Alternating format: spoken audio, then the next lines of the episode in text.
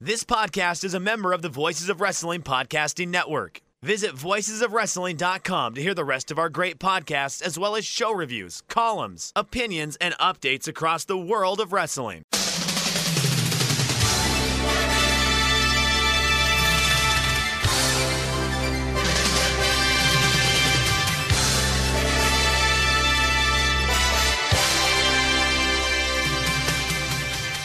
Hello, everybody, and welcome to the Super J Cast. I'm Joel Abraham, joined by Damon McDonald. Damon, it's a bittersweet time for us because this will be the final episode of the Super J Cast, but I'm very excited and proud to announce that we've both been hired as full time members of staff with New Japan Pro Wrestling. We'll be moving to Tokyo next month. We've both quit our normal jobs and then. Sorry, hold on a second. Uh, just got an email here from Harold. What? What's wrong? Ah.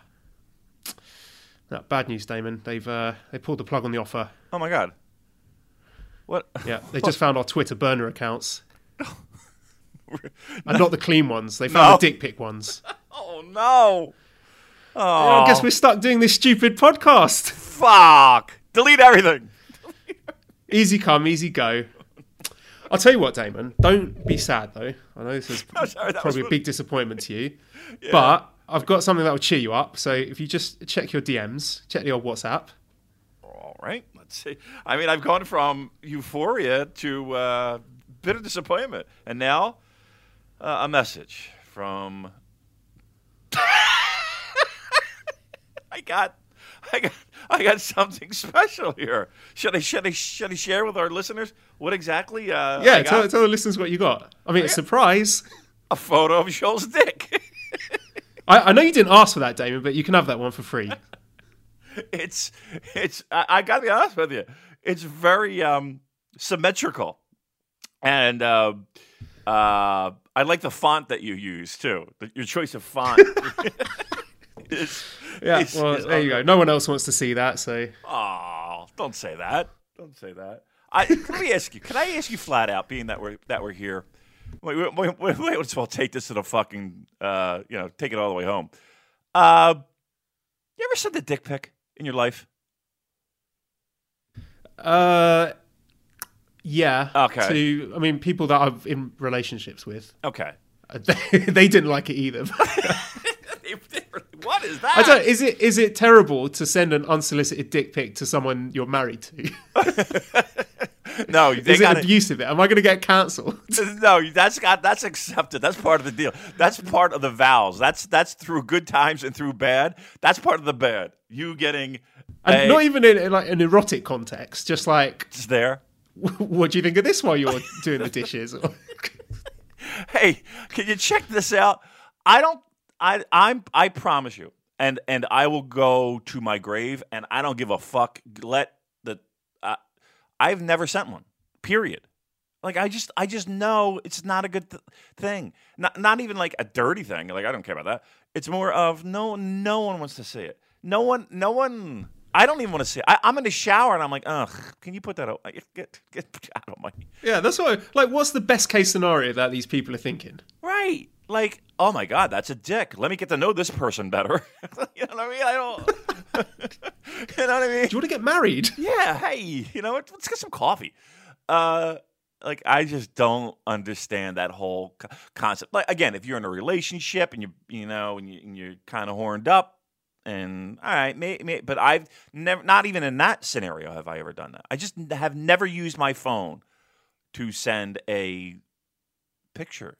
I've never have, and I've, and I'll, I, I'll, I'm, I'm, I just no, I don't know, I don't know, I, I don't get that. I don't get that idea. But oh well, um, that's the world we live in, I guess. Those of you who are searching Twitter trying to find Damon's Yeah, burner account for dick pics, you're not going to find one. So no, you're really as well not. Stop now. Um, and if you do, you're going to be really disappointed. you're going to be so sad. You're going to be like, oh, God, poor guy. Jeez. He's definitely Irish. Get it? oh, Lord. All right. Well, listen. Um, the whole wrestling world is in turmoil now. What a, what a 24 hours. Um, I can't believe we're actually giving that person any time, but Uh, I guess there goes the poems, and there goes the uh, top ten lists of uh, important Japanese pro wrestlers. if anyone's got any nice poems they want to share with us, go ahead because there's a, a gap in the market now. There is. You know what? We should have a Discord just just that, just everybody exchanging dick pics and or vagina pics. you know what I mean? Like and like And like you got to guess and you got to guess who the person is. That wouldn't that be great? Be like, oh, that's definitely Liam. Oh, so like like the uh, like the nipple challenge we did for with dick pics instead.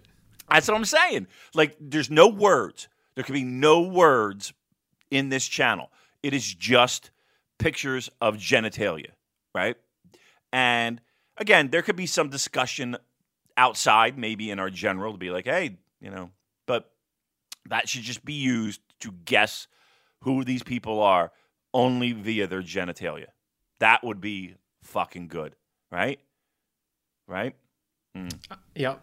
Hmm. And if any of the sponsors from Red Circle are listening, if you enjoyed the first six minutes of this podcast, why not Right. consider giving us some ad reads? It's good stuff, isn't it? Right.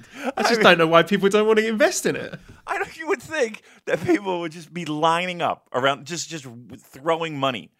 Uh, Michael Craven's kicking himself right now. you know, you know what what could have been. We really missed the boat on these guys. Really, right, right. Oh Lord. Well, look. Again, I know everybody's in uh, in up in arms over the uh, recent uh, scandals and uh, terrible online behavior, but uh, rest assured that we are here to save you from that muck and that filth with our delicious, Good, wholesome, clean fun. good, wholesome. The Super J cast. that's right. That's what we're known for. Uh, what do we got on the plate today, Joe? We got two shows, right? Oh, we got a lot of stuff. Okay, first of all, um, your quick thoughts on the Rock and Roll Express being announced for Fighting Spirit Unleashed in the States. In a strange way, I'm kind. I don't want to say I'm looking forward to it, but in a strange way, uh, I'm okay with it. This would normally be a moment where I would be like, "What in the blue fuck are we doing here?" But I think everybody kind of went into these shows knowing that we're not going to be getting, uh, you know, something high on the on the uh, scale of pro wrestling shows for these. Um, I'm I'm excited to see what the cards actually wind up being, but because I'm going, I'm I'm definitely going to Chew.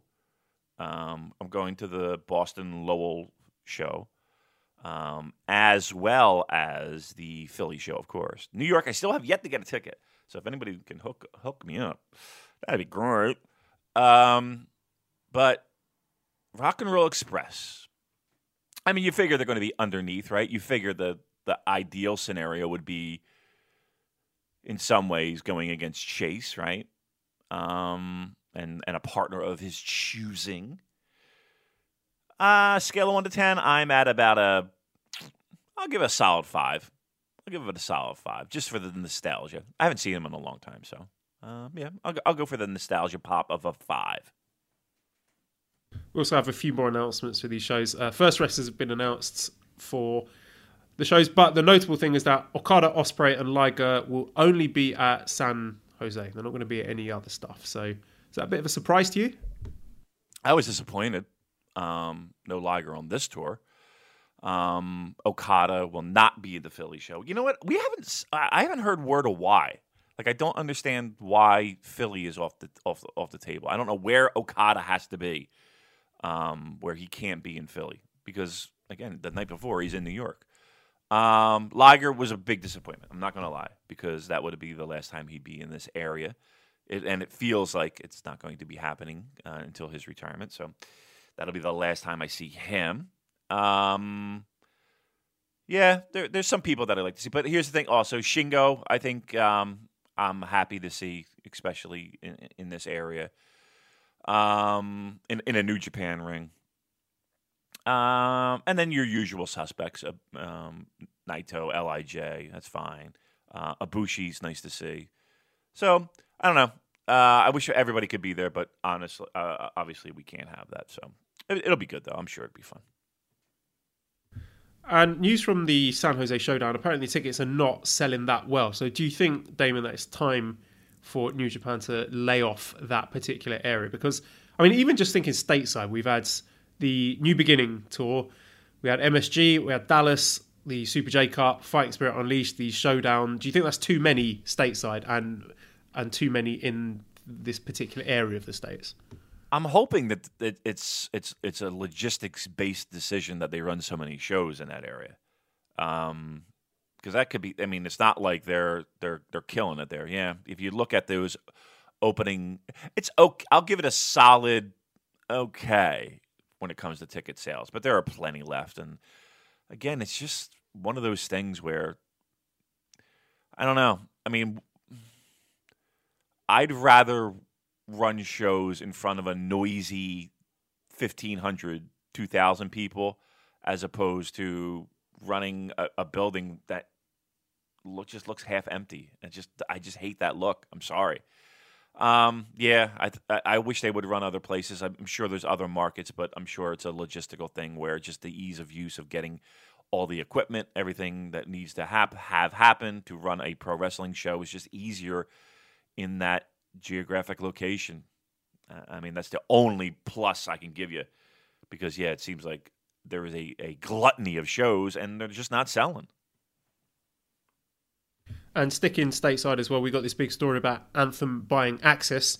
The Dallas office has been closed. Adam Swift was released, who's the guy who put ROH and New Japan on TV with HDNet and Access, respectively. So he's not that well known, but he's an important guy in wrestling history which means that Anthem is now in full control of the New Japan, the, the stateside broadcast, the production decisions, including announcers. So essentially, I guess that means Impact is in control of those broadcasts. And speaking to some people who previously have had uh, worked with the company, apparently this is a standard MO for Anthem. So they'll buy an asset, strip it of all the things and the people that made it interesting, and then watch it slowly wither and die. Um, lots of people get fired to, basically to make sure Impact stays on television. There's good money after bad, and yeah, they just got a track record of strip mining assets they buy. They know how to cut money, but not smartly. And the quote that stood out was they cut right through the fat into the bone. So the fear is here that they're going to kneecap Access and it will become another failing network where nobody watches Impact. And this quote going right, you know, people can finally see what we do. And Access is actually in 17 million fewer homes than it was when it was on Pop TV. So a lot of people thinking we're going to get Josh Matthews and Don Callis going to be calling New Japan on Access TV. Uh, also saw that the contract with Access runs to January 2021.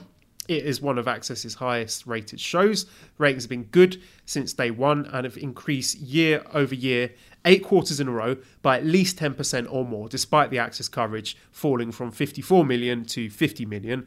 And the early word is that Anthem purchase will have no effect on the relationship with other promotions, but came very suddenly from New Japan's standpoint. From Impact's end, when the Access purchase was close a few months ago, people at Impact were talking like they expected that the deal would lead to New Japan working with them. But apparently, New Japan are still pissed at things like how TNA treated Okada, even though that was seven years ago and a different management team.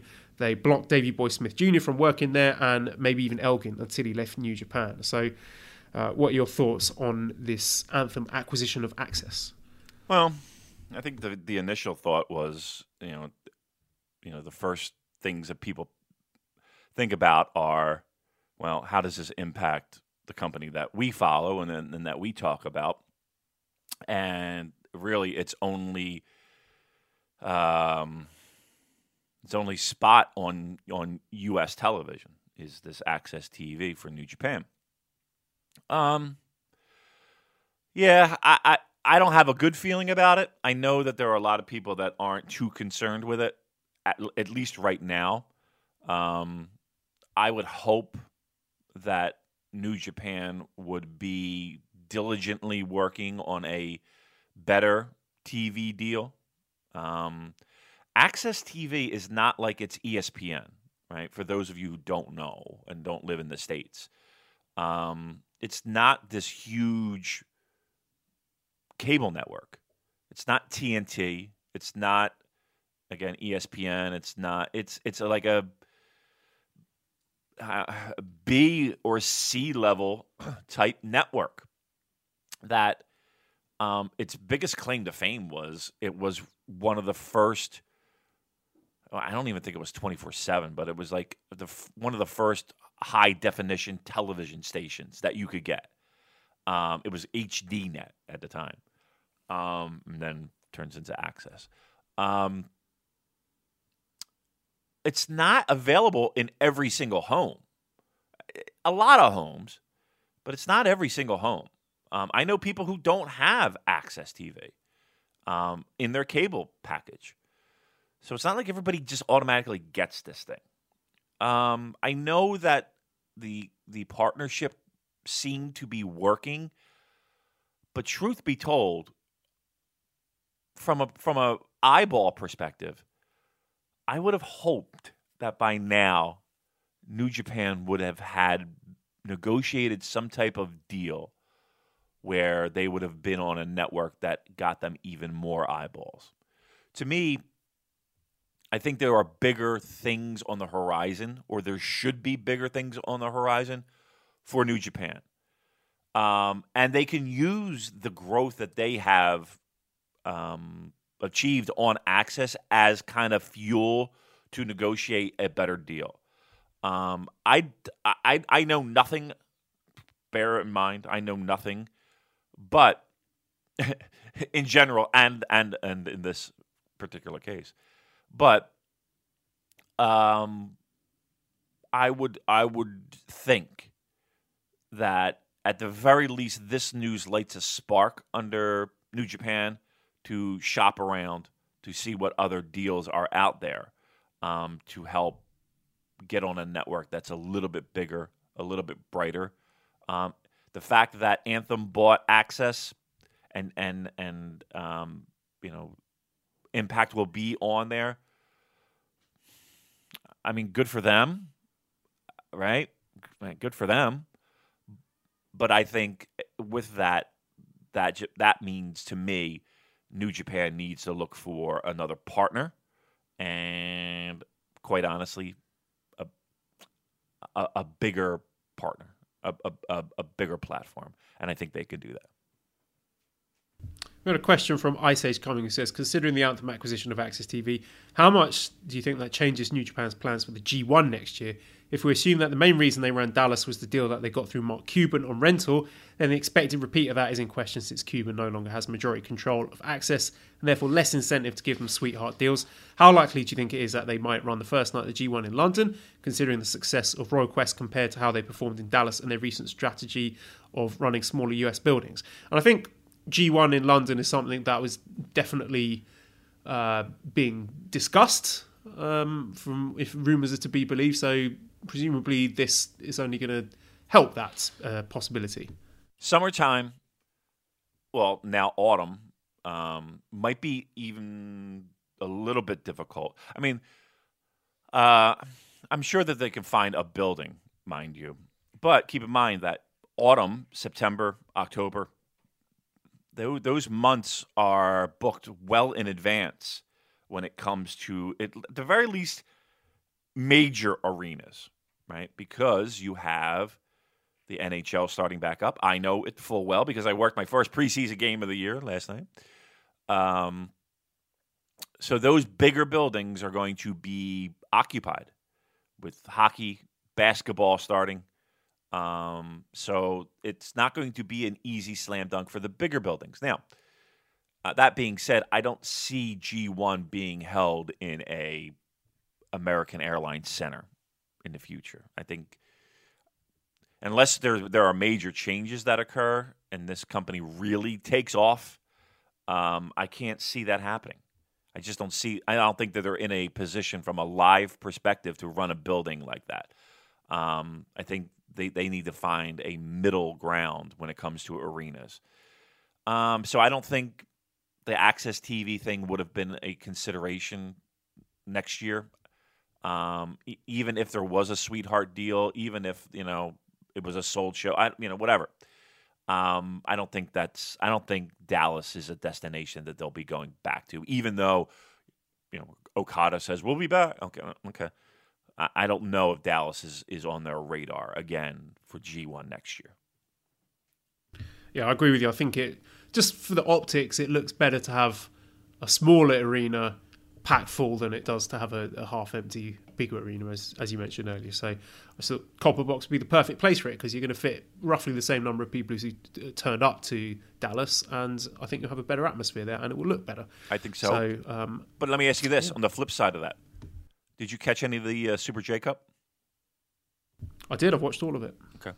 What'd you think of the aesthetics, as the kids like to say, of a building of tho- that size? How'd that look as a major league pro wrestling promotion? For that particular show, the Walter Pyramid, Walter Pyramid or the first couple shows, the, fir- the first two nights? Um, yeah, I'll give my thoughts on that uh, Super J Cup later, but I thought, in a nutshell, the first venue, the Tacoma one, I thought looked really good. Second one looked shit, and the Walter Pyramid being half empty looked bad as well, just because of the bright yellow seats. They are. It's Water the Pyramid, when it's when it's more full, I think looks really good. Right. But on this particular night, given the circumstances, you understand why it wasn't full, and it didn't look great. Right. I mean, you can use that that indie music vibe of a small venue, great energy, blah blah blah. You know, I'm sure many people can go back and be like, "That was one of the best shows I've ever seen because it was a small, you're packed in, blah blah blah, blah all that nonsense." Um, and I would agree, but I, I, I mean, if I'm being truthful, I watched some of that Super J Cup, and I'm like, we it looks a little, doesn't look like a high rent promotion here. The wrestling was great. The fans were great. The venue, um, I was like, oh, this is. We look bush league. We look bush league a little bit. All right, so there you go. Uh, all right, good buildings. Yeah, before we go on to the Super J Cup, I just wanted to quickly touch base on the Wrestling Observer Newsletter Hall of Fame chat. So, the nominees from Japan are Jun Akiyama Shima, Satoshi Kojima and Hiroshi Tenzan as a tag team, Yoshiaki Fujiwara, Hayabusa, Kota Ibushi, Tomohiro Ishii, Tetsuya Naito, Kenny Omega, Meiko Satomura, and Akira Taue. So, out of those, I, I stay out of this debate, Damon, because I don't have the historical knowledge or context to be able to confidently say who does and doesn't deserve to go in. But out of those candidates that I've named, who do you think? Well, who would you vote for? Do you have a ballot? Do you enter that? No, no, I don't. Um, If you did, who would you be nominating to enter the Hall of Fame next year? Akiyama, I, I, he always seems to get slighted. he really does. Um, I, like for me, it, uh, that one always scratches my head. Um, what I put Hayabusa in there.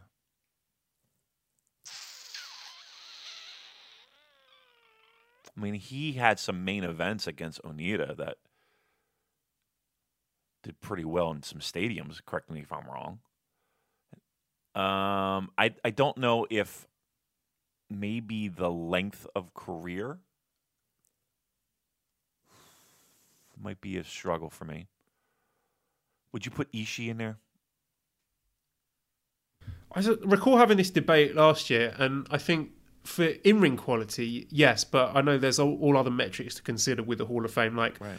Were they a draw? You know, can they sell out big buildings? Blah blah blah. Which Ishii is not, as much as we love him. Yeah, right. There there are certain boxes that you have to check to be in in a Hall of Fame in my eyes, right? And I and again, I feel like I'm I'm a little bit more of a harder marker, right? Not I, I like my Hall of Fames to be a real cream of the crop, and you got to check all the boxes. And as much as I love Ishii, and I think in ring, past six years, he's one of the top guys in the business. I can't put him in a Hall of Fame for that. Just that. Just that. Again, give me a house that he's done well on top like never challenges, right? There's been times where he's been asked to be the top guy.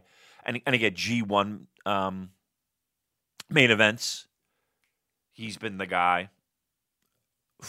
I just don't see him as a guy that that I can tap on the shoulder consistently to be a draw. and maybe it's because he's, hasn't been put in that position. So it's you know it's the both. I can't do it if I'm not put in that position. But I got to go no for Ishii. How about Kenny? I know that's going to be the big debate. I'm sure online and elsewhere. You putting Kenny in the Hall of Fame? I just think it's too early. There's just a lot more to come from him, I think, especially with AEW, and I think he's got more to do in New Japan in the future. So give it Given his body of work five, right ten now. years, I say. Okay, and that's fair. I, I agree with that. So that. if you retired tomorrow, If you retired tomorrow, would he be in? Yeah. Yes, I think so. I just think historically, what he did for New Japan, just in this little bubble of the Western expansion, from G1 26 onwards, the main event with Okada at the Tokyo Dome, the quadrilogy they had, I think stands up. I tend to agree. I tend to agree. Past five years, there's, there's it's hard to find another guy that's been, so, you know, match quality, two Tokyo domes, Western expansion, start your own promotion, have those shows sell very well, do very well, and get on US like real US live network television, you know, cable television. There's, there's a lot of boxes that are being checked there, right? Uh, there's a lot. I mean, there's a lot of boxes being checked there. Um, who else is? Who else? Just give me names. I'll give you quick yes or no's off the top of my head. Who else is on that list? Uh, we have okay, so Akiyama you talked about. Yep. Shima. There's a lot of people that think he should be in, but I think he, unfortunately, I think his time had like his bubble has gone where the online wrestling community that have, has has has trumpeted him and has gotten behind him. I think they've gotten a little quiet. So uh, I'll say I, I don't think he gets in. No. Do I think he should be in? I kind of think so. Like he I, all right, gun, gun to my head. No, he doesn't get him. Tenkozy. No. Fujiwara. Mm. How's a guy like that not in? I mean, just the influence alone. He'll be hard to get in. He's not going to get the votes. That's the problem. So I'm going to go no. Ibushi.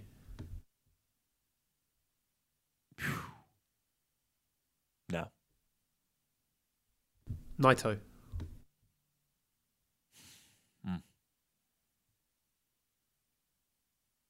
I mean,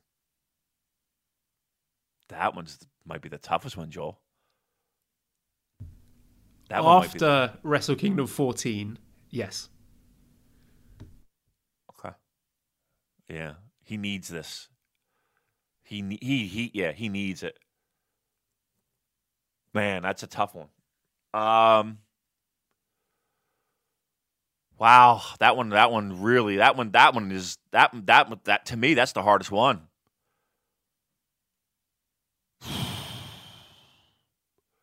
I mean, you figure headlining domes Mm. I'm going with just gut reaction. Yeah, I think so. I think so. I think his candidacy is like a delicious cake. The sponge is perfect, the filling's there, but it's just it's lacking that icing. Yeah. We need the icing on the cake in order for him to be to solidify his claim to get in there. Uh, what about Satomura? Hmm. She has. I mean, she's a pioneer of women's wrestling. She's got to be in there. I mean, Joel, you'd be surprised. I mean, I don't. It, is this the second year she's been on the ballot? Is it, is her first? I don't know. I couldn't tell you. If it's her first, I think she's going to struggle to get in.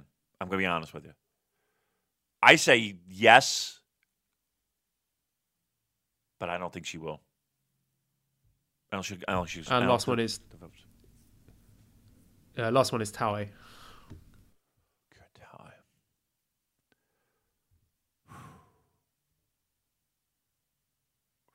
He's always he was always very underrated. Um, when it came to those all Japan '90s multi-man tags, you know, and it's kind of hard to overshadow, you know, Hansen and Gordy and Doc and Kawada and Misawa and uh, but he was always in the mix. Hmm.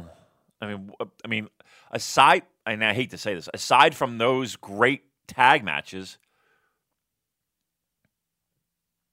are you putting them in just for that? I'm gonna go no. I don't think he makes it. Someone should send you a ballot. Someone who has clout with Dave. Recommend Damon. I think that's how it works, isn't it? You just say, "Hey, this person should get a ballot." So I mean, when is the voting? My new is- campaign. Okay, when is the voting? Like when is it? Is it? Uh, is it? Is it a Hall of Fame season right now? Yeah, I think so. All right, somebody find out how I get a ballot because I'm an I'm I'm an observer subscriber, and I and isn't it like uh-huh. influential people in pro wrestling? Is it how the, like Dave sends the Yeah, ballots? I, I right? think so. so. It's yeah, not like I think you could just recommend, so, "Hey, this person should get one because X, Y, Z, and then he'll send one to you. All right. Well, listen, I want everyone to email Dave Meltzer at his Juno account. Juno. The fuck up the street. Um, and nominate me. I'll do it. I'll, I, I, th- I think I should have a ballot. I think I should fucking have a ballot. Why don't I have a ballot, Joel? Am I not important? Just the global conspiracy against Super J Cast. what can I say, Damon? Everyone's got it in for us. I put in somebody help me out there and do that. Do I? Because I don't know. Do I do it? Do I? Because I don't want to seem like a guy that's like, "Hey, can I have a ballot?" Like I want Dave to hit me up and be like, "All right, you deserve a ballot. You're important. I've stolen stories from you. Come on, come on. You should get one too. Why shouldn't you No, I don't one? want one. I don't. I don't have You the depth of knowledge. I wouldn't want it. Come on, you're smart. No, because I feel that you you got a responsibility to know a lot of stuff that I don't, and Yeah, also okay. when you don't when you like, when you don't nominate someone, then that has a negative effect on their chances of, of course, not only going in but also staying on the ballot. yeah. I think that's how it works, isn't it? Yeah, yeah, yeah. You if you if you don't get the votes a certain amount of years, you get tossed from the ballot. Yeah. Um, I would do it. I would do it. I could have sworn I did it one year though. I could have sworn that I did one year, or I got a ballot and I didn't vote, or some shit. But Dave's not going to remember that. Um. Yeah. So, but I, here's the thing though. I you know how weird I am. I'm just a fucking stupid dope dope, and I get weird asking people for shit like that. You know what I mean? Like I kind of just want. They, Yeah, it's demeaning. So you should be approached. It shouldn't be the other way around. I hope so. Somebody be sly and, and hit him up and be like, you know, Damon should get this fucking ballot because he's smart and he's been around the block a couple times. He doesn't remember shit. You'd have to go back and watch it, but but uh, I would do it. I think. Right, uh, so it's time to dig out the back catalogue on Akira Taue. Sit down, right. watch all of those before you cast your ballot. right, right. Well, here's the thing. I, I will say this. I'm in the process of moving a lot of my files. I got inspired. Um, so I, I bought a five gigabyte drive and I'm I'm transferring wow. sh- and How yeah. big is it physically? How large? Oh. Getting back to you want to, you want to pick? Just hold it up against your erect penis. Like, oh, just gonna. Oh, uh, I'd be like, it is erect, Joel. Um, sorry, everyone. Um, it looks like a like a like a like a standard small. Uh, I'll take a picture of it. I got right here. Let me let me whip it out. Top quality content here. Super. J cast. I know. The reason I ask because uh, about maybe eight years ago, I bought a three terabyte one, Okay. and it's huge. No. And now I bought, I've got another three terabyte one, and it's very very small compared to the big one. So I was just wondering what. And I'm going to take a picture of the house sizes are there? where the hot lady comes out all the time. All right, so I'm going to take a picture of the drive, and then I'll show you the house. This is what I look out my window, and where she drops her kid all the time in the driveway. There you go, and send. All right, let me know when you get that coming from space. Okay. Yeah. Okay, all right. So it's just standard. It's a normal sized drive. Yeah, five, five. Is it heavy? No, no. You could put it in your I'm bag. jealous. I want one now. Yeah, it was like a hundred and something bucks. Uh, but here's the because I got I get rewards from my credit card, um, and I have such a fucking massive balance apparently that you know I earned myself a uh, a uh, card or you know gift cards, and I, I had enough for that. I was like, all right, so it was really free. Um, and uh, yeah, so I'm, I'm in the process of moving. So I, I moved all of my All Japan because I have files going like the archive. You know, if you remember the Real Hero archive, they had all that. Um, they had every match that was televised. Um, I think for years, like since the '70s. Like it's just amazing shit. Like all the '80s stuff.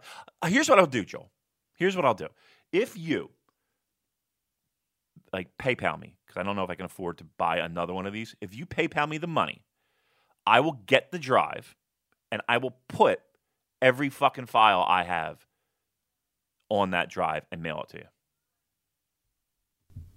Will there be enough space left over for all my porn though? Mm, a good question. Probably. You save porn?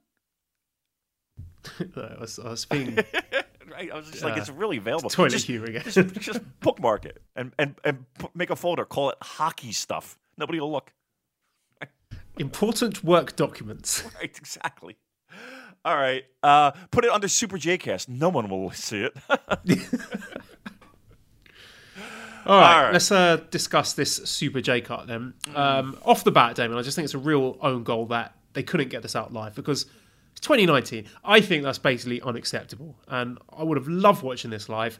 Going into it spoiled just wasn't the same for me, but I will say at least they got Kevin Kelly to do post production commentary, which helped my enjoyment of it a lot. But um, a misstep there. It was. It was hard to. The, the problem is this that in cases like this, I think for the majority of people, it's hard for people to go back in time. Right? It's easier for somebody to go back in time to say, like, 1991 and rewatch stuff as opposed to, ah, I got to go back a month and I already know what happened and I already, you know, you know it's hard to stay spoiler free for a fucking month. Especially when you have shows that, uh, you know, the winner's coming out with the gold jacket and, and all that stuff. Um, and that's not on the company for that. I mean, they got to do what they got to do, but you know, yeah, you gotta, you gotta find ways to get that. Here's a here's the problem. A company like New Japan, I hate to say it, but you're not Rev Pro and you're not um, Pro Wrestling Guerrilla, and you're not you're not that. You don't want to be that. You, that that's not who you are.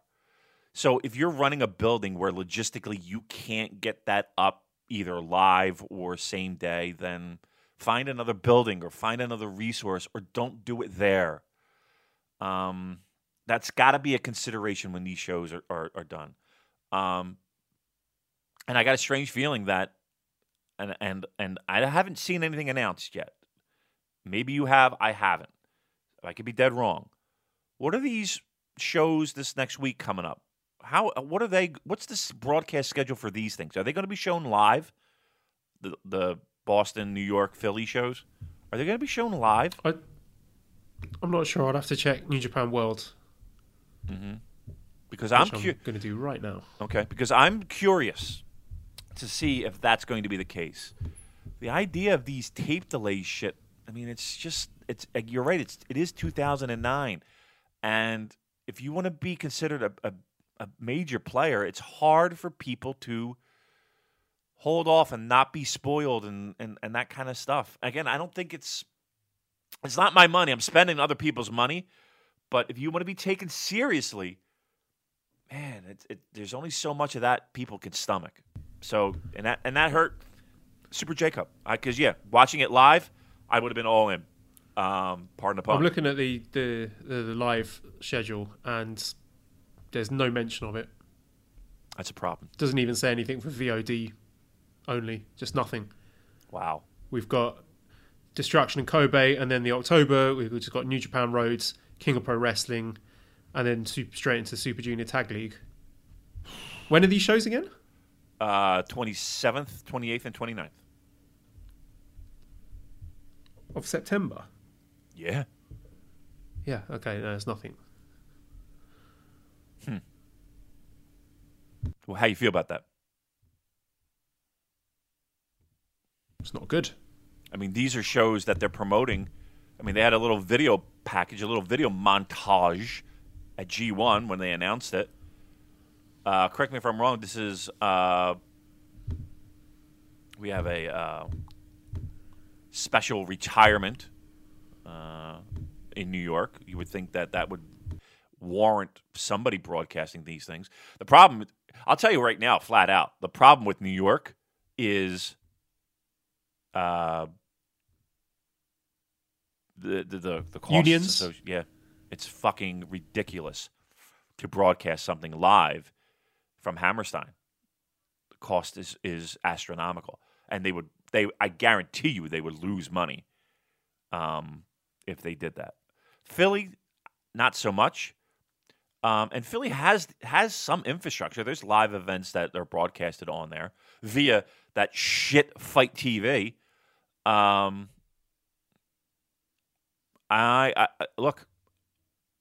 I can't imagine anybody's being too thrilled with that. I, I want to get confirmation of, of that, but it doesn't look like these things are going to be live at all.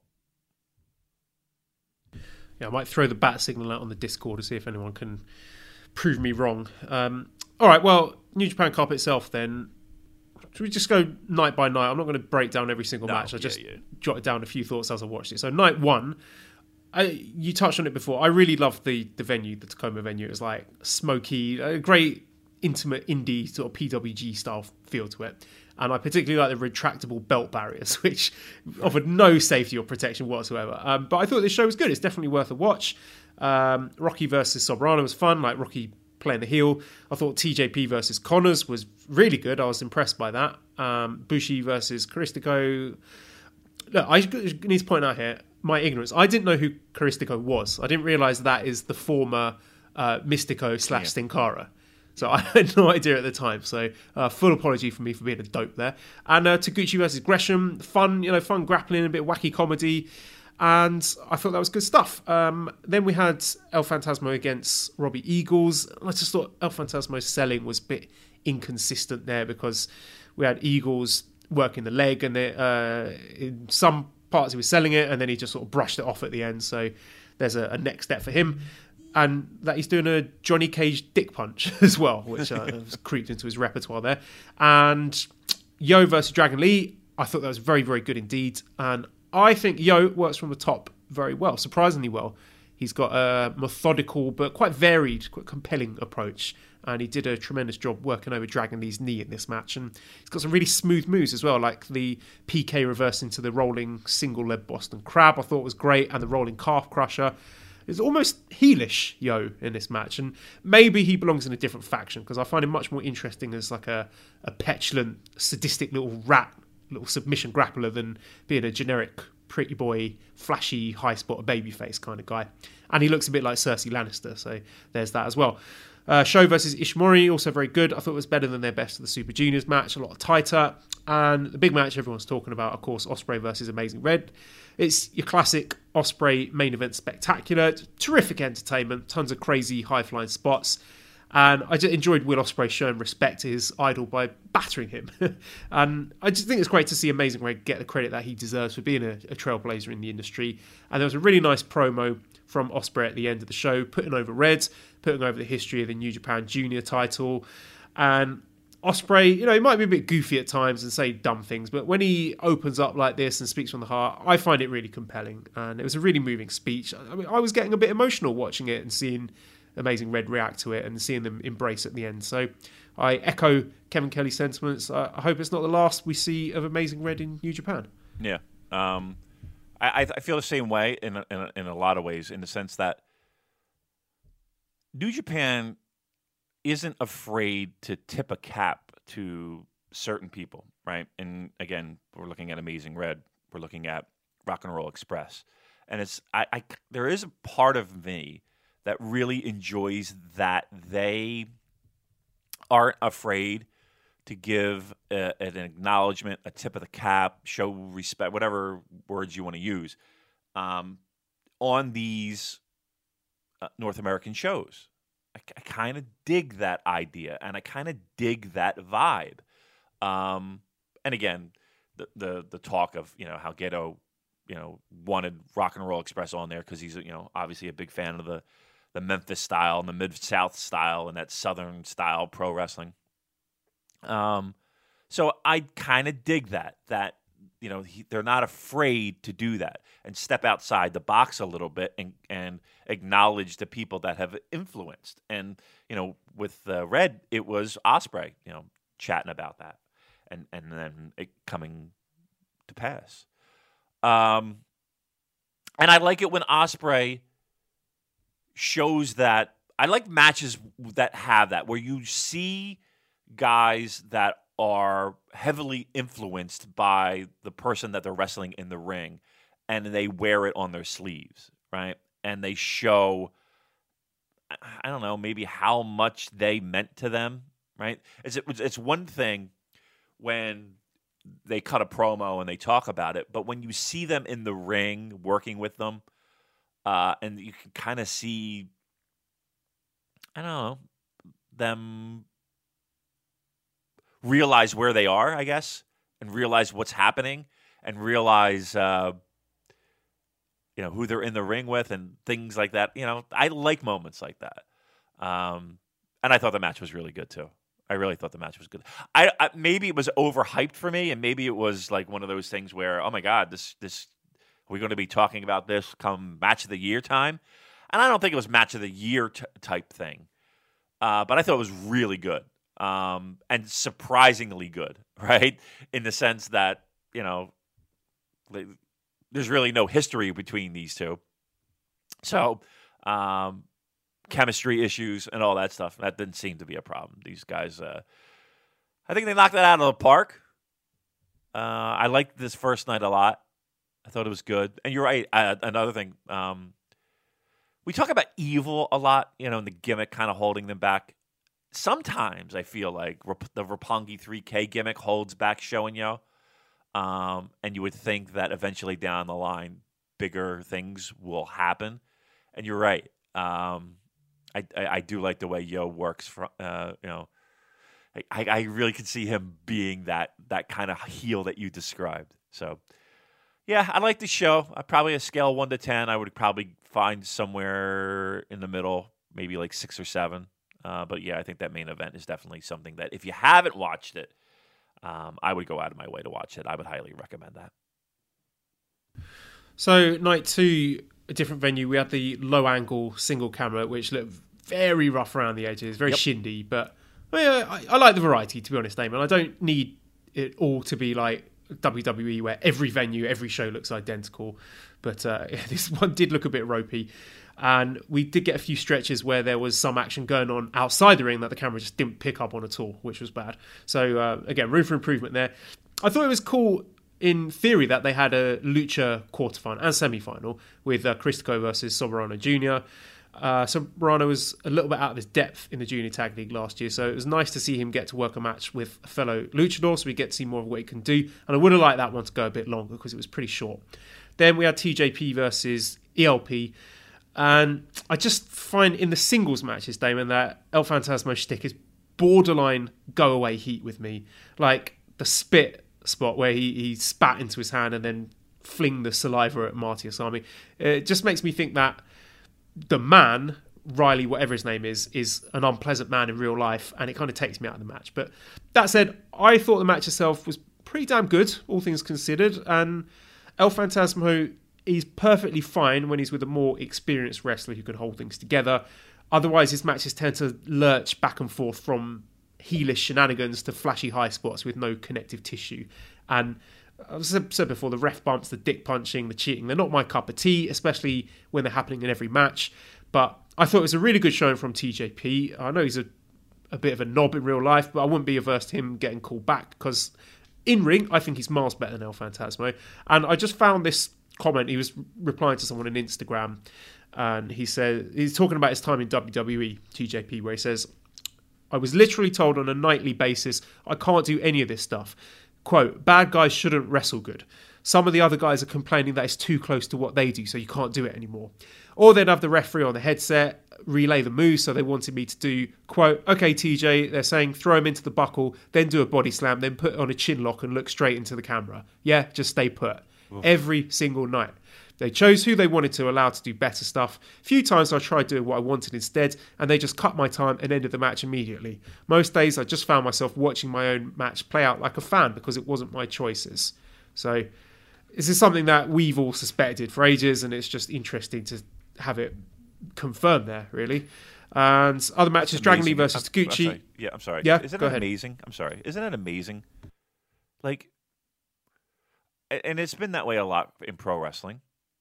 Pro wrestlers are jealous. I don't know if you know that, Joel. Pro wrestlers are pretty jealous people, um, and I'm sure that they're you know some of the bigger stars are probably whispering in gorilla, "Hey, fucking, you know, don't do that shit."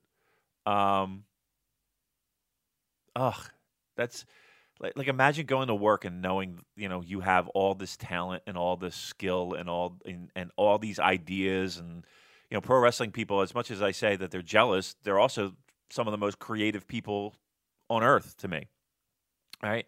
And thinking of things and programs while they're traveling and I oh that it, it it's it almost breaks my heart. But I will say this.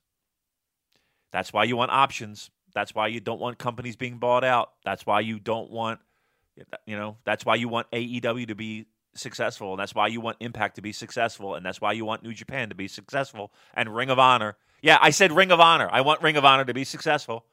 Um, because people then, creative people and talented people, have avenues where they can both get paid and be able to uh, show people their art. That's important. Sorry about that. Okay, thank you. And other matches, Dragon Lee versus Taguchi, I thought was also pretty good. And Taguchi working proper singles matches is always a treat. And this match for me hit the right balance of silliness and proper wrestling. It's, it's a good sense of fun about that. And then we had Ospreay versus Show. It was a strange moment in this match. I don't know if you noticed it, Damon, where Ospreay started going at it with a fan uh, he sort of stopped at the start of the match and said one second, and he st- he turned around to this fan and started listing off matches that he'd had. He said Kota Ibushi, Pac, Kenta, Okada, Tanahashi, Amazing Red. Oh, your opinion upsets me. So I don't know what happened there. If anyone was there live at the show and can tell me what the fans said, I would love to know.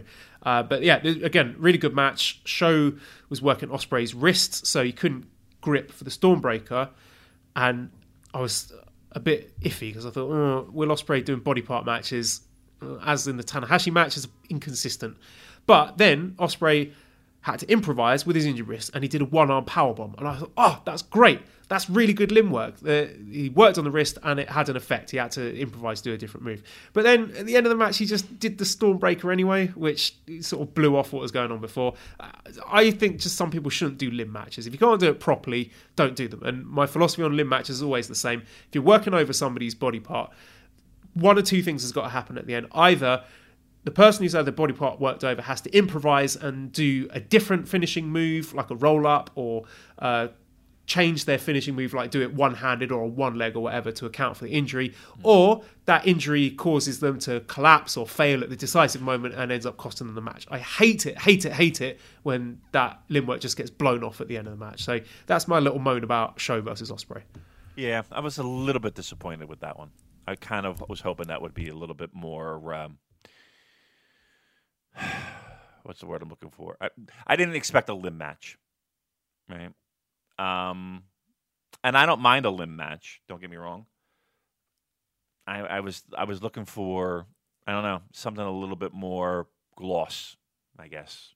Um, so yeah, I mean, I, I I don't know. Maybe again, I don't think it was a bad match, Joel. I just was kind of my expectations kind of revolved around a different style of match, and when I didn't get that, and it sounds selfish and self-serving, but when I didn't get that, I I I I was kind of left sitting there like, uh.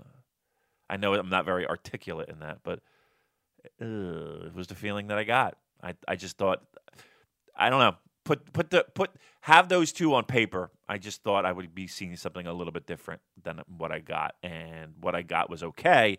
It just wasn't. I wanted a steak, and I got veal parm.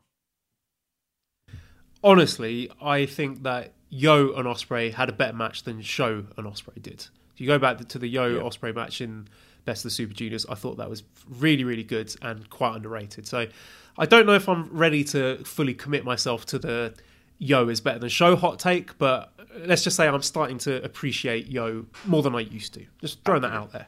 I I'm, I'm with you. I'm I'm in your camp. Absolutely. Okay, and night three at the uh, Walter Pyramids. As I said before, the empty seats were very, very yellow.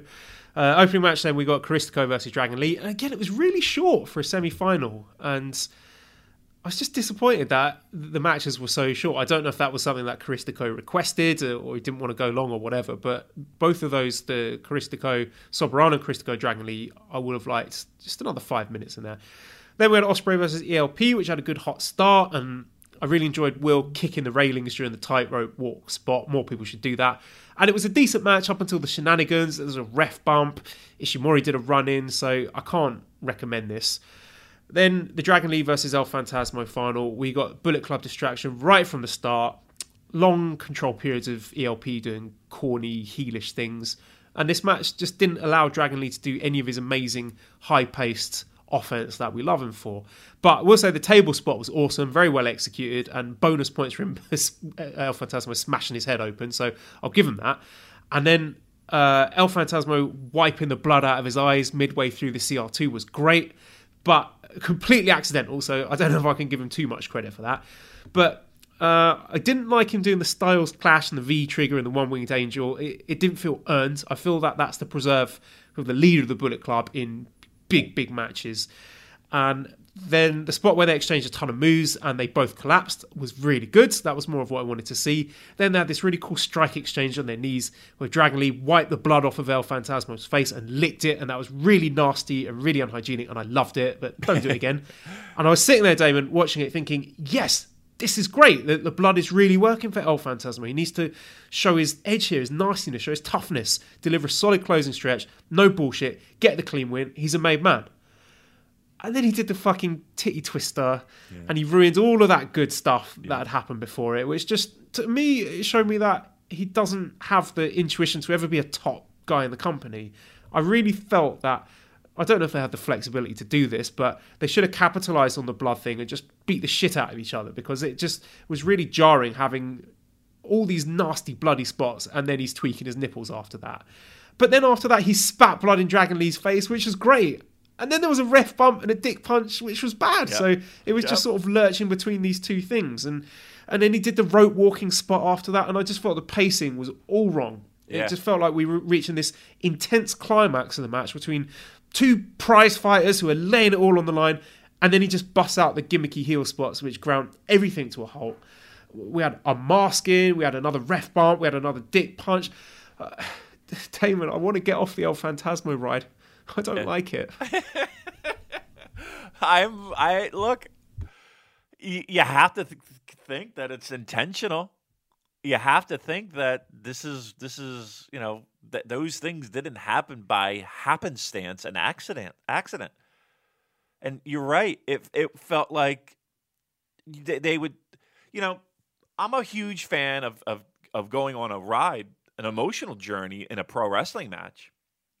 That's not the emotional journey I want to go on like I don't want to be you know going up that hill, going up that ramp on that roller coaster and then have it drop out from under me with a titty twister. That spot drove like again it feels like that's the that's who he is, right? And I don't know if that's necessarily what I want, right? In a in a final match the Super J Cup. I don't know. I'm kind of, and I think the majority of the people, I can't speak for everyone, but I feel like the majority of the people watching a New Japan Pro Wrestling product kind of wants they have they have in their mind what this should be. Um, and I don't think a titty twister and the look, it's Bullet Club, and it's we get it. Your heels. I, I, here's the thing. It's not subtle anymore. It's it's gotten to the point in the past year or so, probably more, when it comes to Bullet Club shit. It's it's it's the one spot where I feel like New Japan just beats you over the fucking head with the fact that they're heel, you know, that they're that they have to do these ball shots and ref bumps and pull the ref out when there's a two count and bullshit shenanigans and and and again titty twisters and fucking you know it's like all right we get it you're heels do you have to do this at every spot you know, you're right. You the blood. I have said it a, a, tr- a trillion times. Accidental blood in a in a high stakes pro wrestling match adds to the drama. As long as both guys aren't seriously hurt, right? Accidental blood almost always makes for compelling pro wrestling. Why would you do things. You know what I mean? Why? It's just, oh, it's frustrating, and it, it's frustrating not in a good way. Like there's there's frustration. Like Naito frustration sometimes can feel okay. This is pro wrestling build, and there's going to be a payoff. Give me the payoff here. I don't know. Like again, I, I hate to say it, but it's like when it comes to to subtlety, New Japan really does an outstanding job overall, not beating you over the head, having you be, you know, think a little bit, be intelligent, and the payoffs and all, you know, all, all the things we talk about and we praise New Japan for. Man, when it comes to Bullet Club, it is just like dumb, beat you over the head with a hammer, we're heels. And it's like, okay, we get it. Enough is enough. It feels like El Phantasmo's been positioned like a mini Jay White, but just compare this match with the Jay White versus Juice Robinson match in San Francisco, where again something unexpected happened. There was the the thing with Jim Ross and the the guardrail and Josh Barnett getting in the ring, which could have completely derailed the match. But Jay White managed to utilize that superbly, absolute perfection to get himself over as this sort of cowardly chicken shit heel, like running away and taunting them throughout the match. And I just think the difference between a Jay White and an El Phantasmo is Jay White has the the intuition and the sense to be able to adapt things on the fly and make the most of them, whereas El Phantasmo is thinking, uh, okay, well this has happened, but I've got to do the dick punch and I've got to do the tightrope spot and I've got to do the nipple stuff because uh, that's what we planned before the match. Right, right. You might be right. You might be right.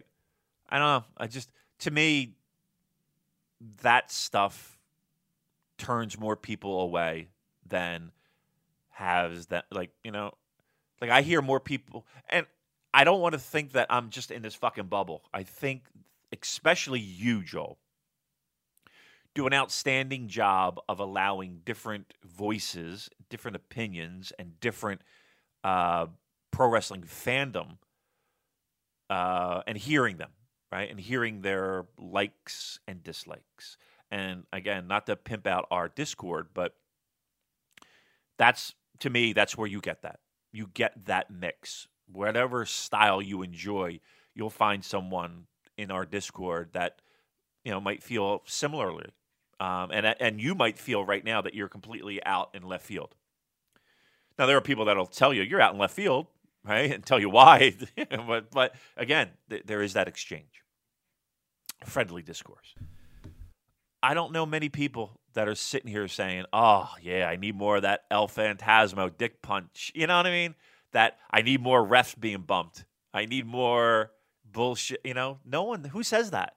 No one looks forward to that. Nobody. I don't know. I just I especially not. You know, you put chocolate in my peanut butter. You put peanut butter in my chocolate. Uh, nobody's nobody's going out of their way saying, you know what, we need more in pro wrestling, especially New Japan Pro Wrestling. We need more ref bumps. Boy, nobody says that. So I don't know, something to consider. It it wasn't for me. It it it, it I turned off that show thinking, boy, I, I probably would have been okay not seeing it. you know what I mean? I probably would have been. I felt like I saw it. Uh, it was okay. It was all right. I don't think I, I didn't listen. I didn't. I didn't. It wasn't like I I turned off that show and was like, all right, can't wait to see more El Phantasmo. Yeah, I totally agree with you. Uh, and then there was some tension after the match between El Phantasmo and Jushin Thunder Liger, where Liger refused to put the golden jacket onto El Phantasmo. So you do wonder if they're setting up something for one of those shows in the US. Do you think we might be getting a Liger versus El Phantasmo match or, or tag match at some point there? West Coast, West Coast show. Um, you would think they usually don't do things and and just let it rest. They only got a couple more months to go though, uh, and we do have the Suzuki program that looks like it's back on the. Liger's just pissing off everywhere. He's like the Super J cast, isn't he? Just making enemies left and right. I know. You know, relax. You're going out. You, you know, you should be easing into your retirement. You should please. Uh, yeah, it just seems like that. So I'm going to be surprised. I'm going to be surprised if you see that on the West Coast. Let's move on to these destruction shows. So we started off with the destruction in Beppu, uh, in Oita. I just like saying Beppu. Just Yes. it feels good, doesn't it? Beppu. Yeah.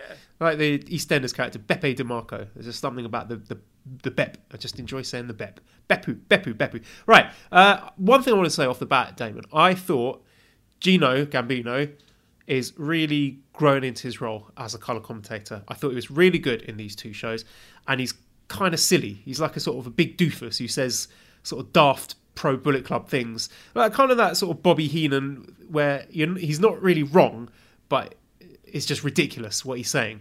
Which is kind of endearing and goofy at the same time, and I thought he, he and Kevin Kelly bounced off each other really nicely. Yeah, I think it's. I mean, you know, I think whenever you hear a new voice, um, people are always somewhat skeptical um, right out of the gate. And again, it's not the easiest thing to. You would think it would just be like, all right, just put on the headset and commentate, and, it's not the, not the easiest thing in the world to do. Um, yeah, I think that they've they're they're finding a groove.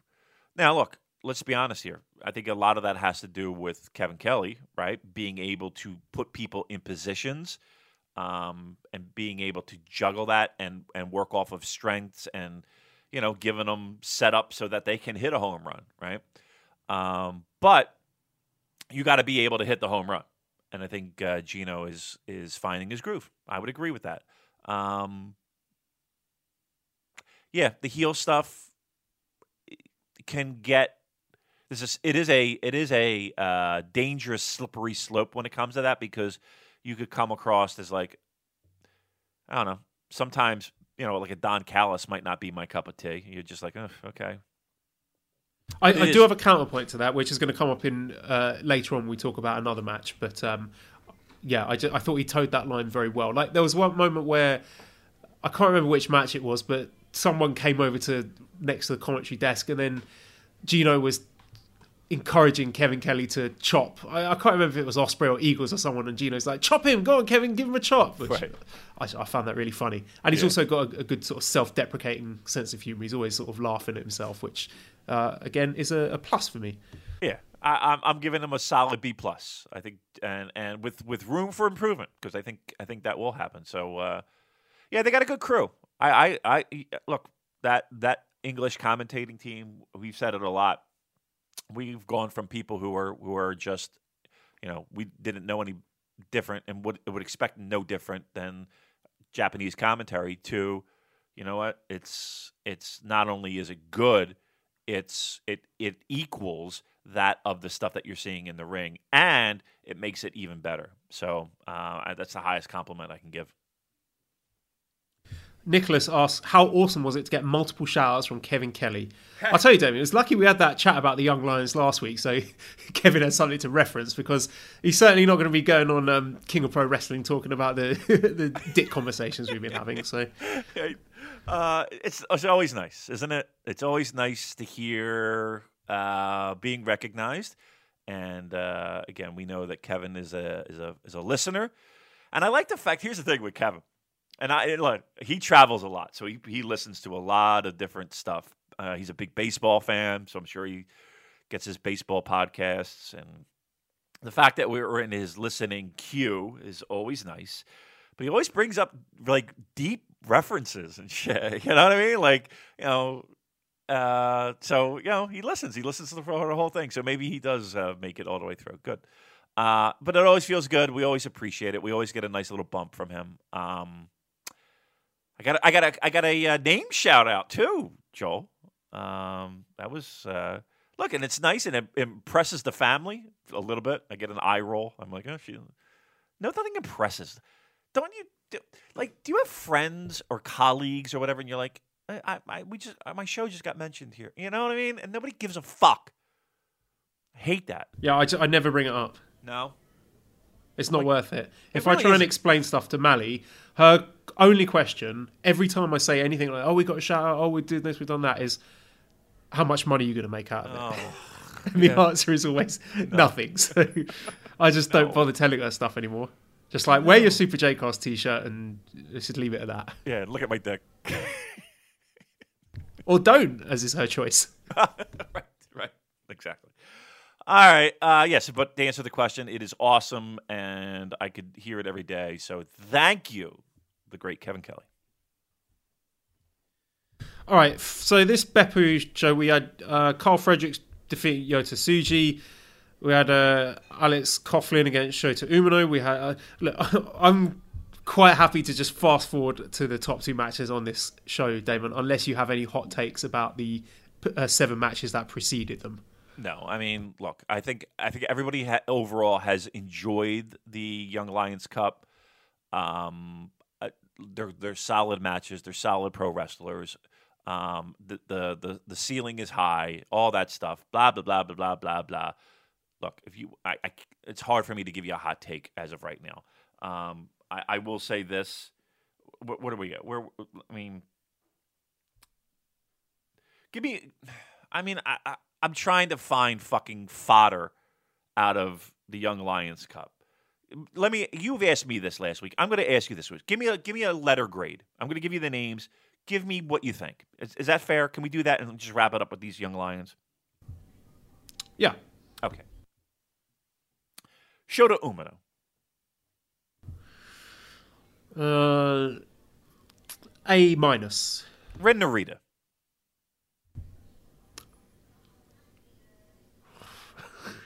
You know what I mean? to say A minus as right, well. right. Yeah. I mean, right, right. Karl Fredericks. B. Clark Connors. B plus. Alex Cohen. B minus. Yota Tsuji. Um, f- if I'm being unbiased, I would have to say C plus because I think he's the weakest. Well, one of the weakest, but because I like him, I'm going to give him a, bump it up to a, a B minus. Michael Richards. Uh, C minus. I think he's bottom of the class, but he's not bad. He's just not as good as the others. Okay. What do you think's missing there? Uh, experience. He just needs more matches. Uemura.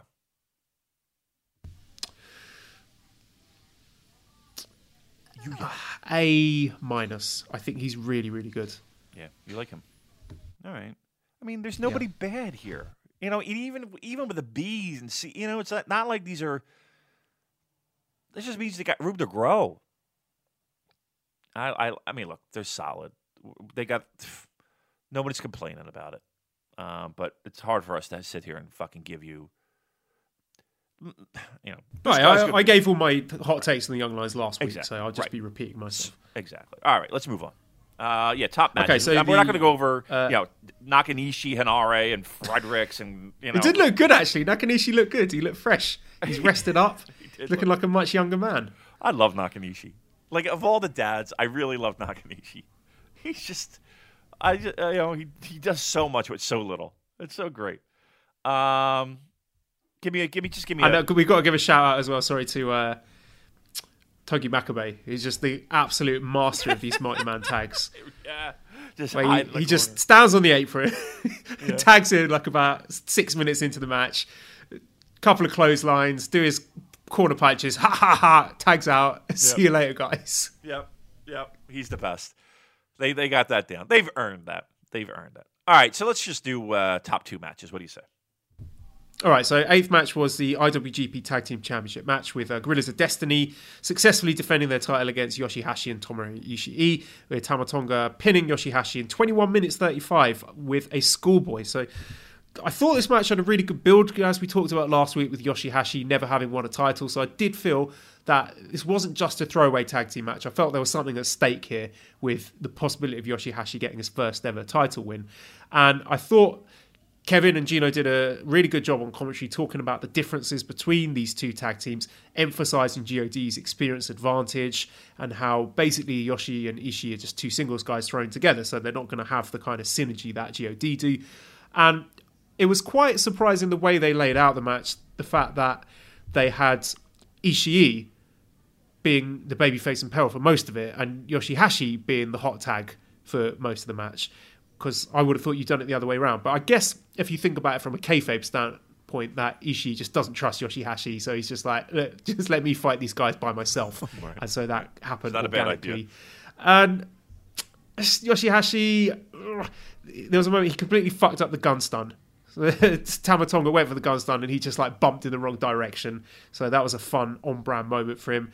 And then we got the Kenta run in, which the match was okay. I felt if it had had a, a satisfying and dramatic, clean finish, I would have given you a thumbs up and said, yeah, this was a good tag team match." But given that again we had the the fuck finish, Kenta coming out, I just didn't like it. I didn't think this was any good. I mean, of all of all the ways to take a fall, you think of all the big moves people kick out of. You think of all the the drama and all the the, the physical peril people are in to fi- and then to finally get a tap or a submission and all that. A distraction. You know what I mean? It's just like, oh, really? Yeah, it's unworthy of New Japan. That's something that we expect to see on Monday Night Raw. Right. I hate to say it. The other guy's entrance music is playing. What? What's going on? I've got to stare at the screen like an idiot. Oh no, I've been pinned. Right, exactly. It was that was just I don't know. The match was okay. Match was okay. Uh, I thought God tried. I really did. I think Yoshihashi just I, one. It's hard for for me to sit here and and and actively think that Yoshihashi is worth a damn in the pecking order of New Japan Pro Wrestling. You could say, "Oh, he's uh, uh, underrated. Oh, he's really a good wrestler." And all that. Okay, all right, great, okay. Uh, didn't look that great here. I'm going to be truthful. Um, sloppy, I will say, sloppy. But then that finish was just like, whoo wee. You can make up a lot. You can make up a lot of ground on a match that struggles if you have a, a decent closing stretch and a and a and a hot. Fit. Oh my God, hot girl just came out. She's backing up out of her driveway. She just ran over uh, the plant. She just ran over her bush. At least it's, I thought you were going to say She- she ran over a kid. Oh, Which would be very on brand for her. Her kids, right? No, she had this bush, and it and it's she just. I mean, not even just like scraped it. She just ran over the middle of it. it was, that was really kind of difficult to do. Oh, she's the best. Yikes. Um. Anywho, yeah, I I I mean, not good, not good. And again, that finish was just like, mm, okay, all right, whatever. And the main event here was Zack Sabre Jr. defeating Hiroshi Tanahashi to win back the British Heavyweight Championship in 26 minutes 43 with a ground Cobra twist. This is what the fifth time we've seen it this year. Yeah.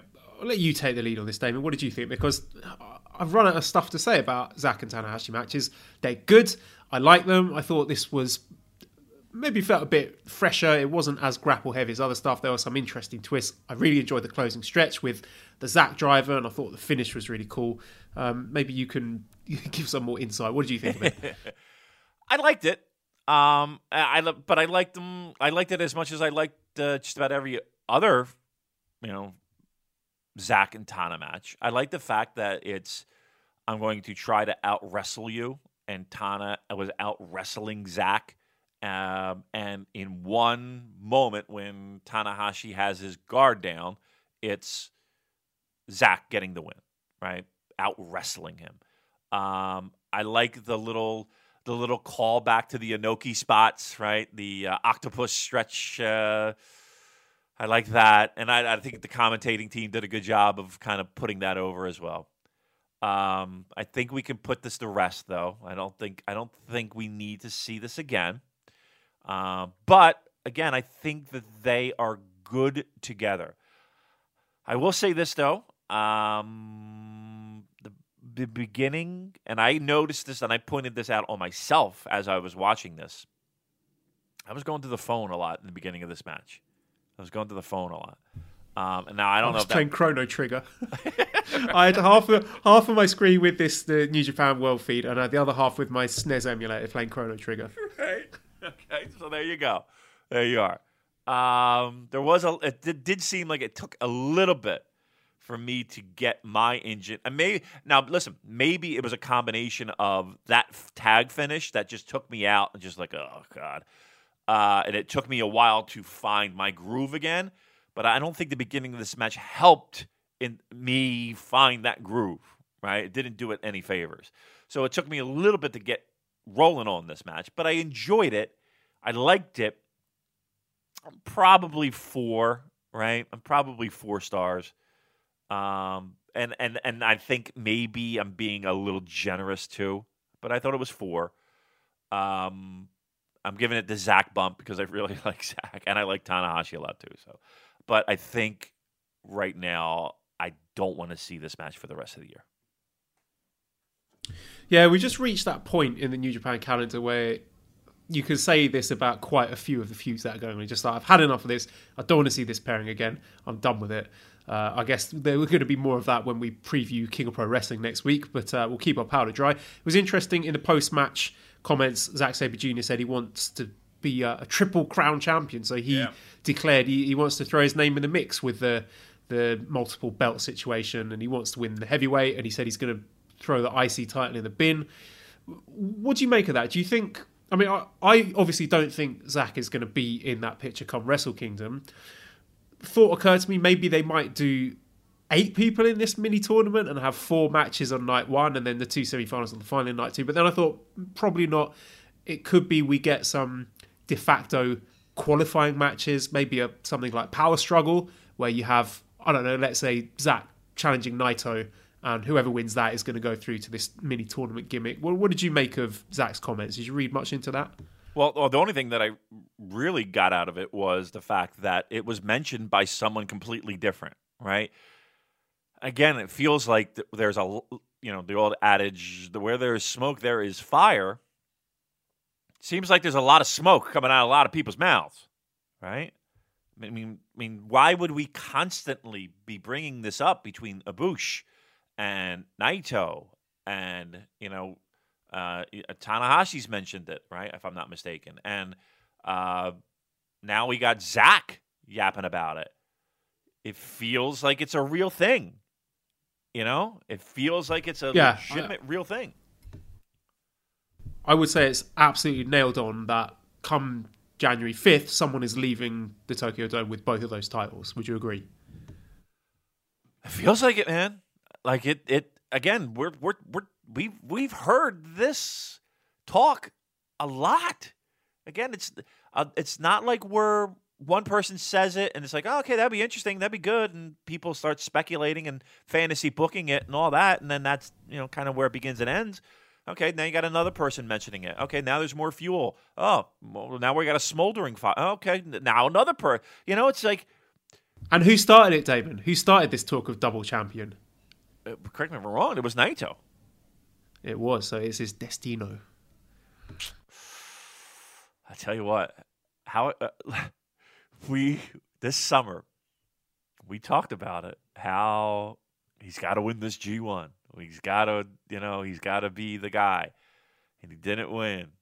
And and then there was that right afterward. There's that little sliver of hope that people just kind of, again, it's that little spark in in the in the in the uh, in the twigs, and it's smoking, and people are just blowing on that fire, hoping to keep that fucking fire going. And look at this. I think we got ourselves a little flame building. I think we do. So hang on, Naito fans. There's still hope. I hate to do it to you, but there's still fucking hope. At that, at the end of the I day, I can't wait for our post Wrestle Kingdom show. It's going to be a belter, isn't it?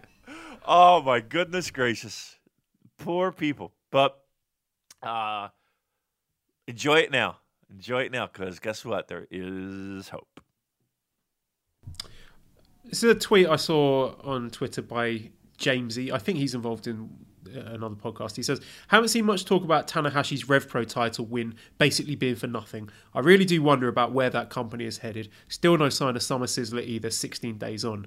So, did the result of this and the flip flopping of the Rev Pro title raise an eyebrow for you? Did it make you a little bit worried for the fate of the company?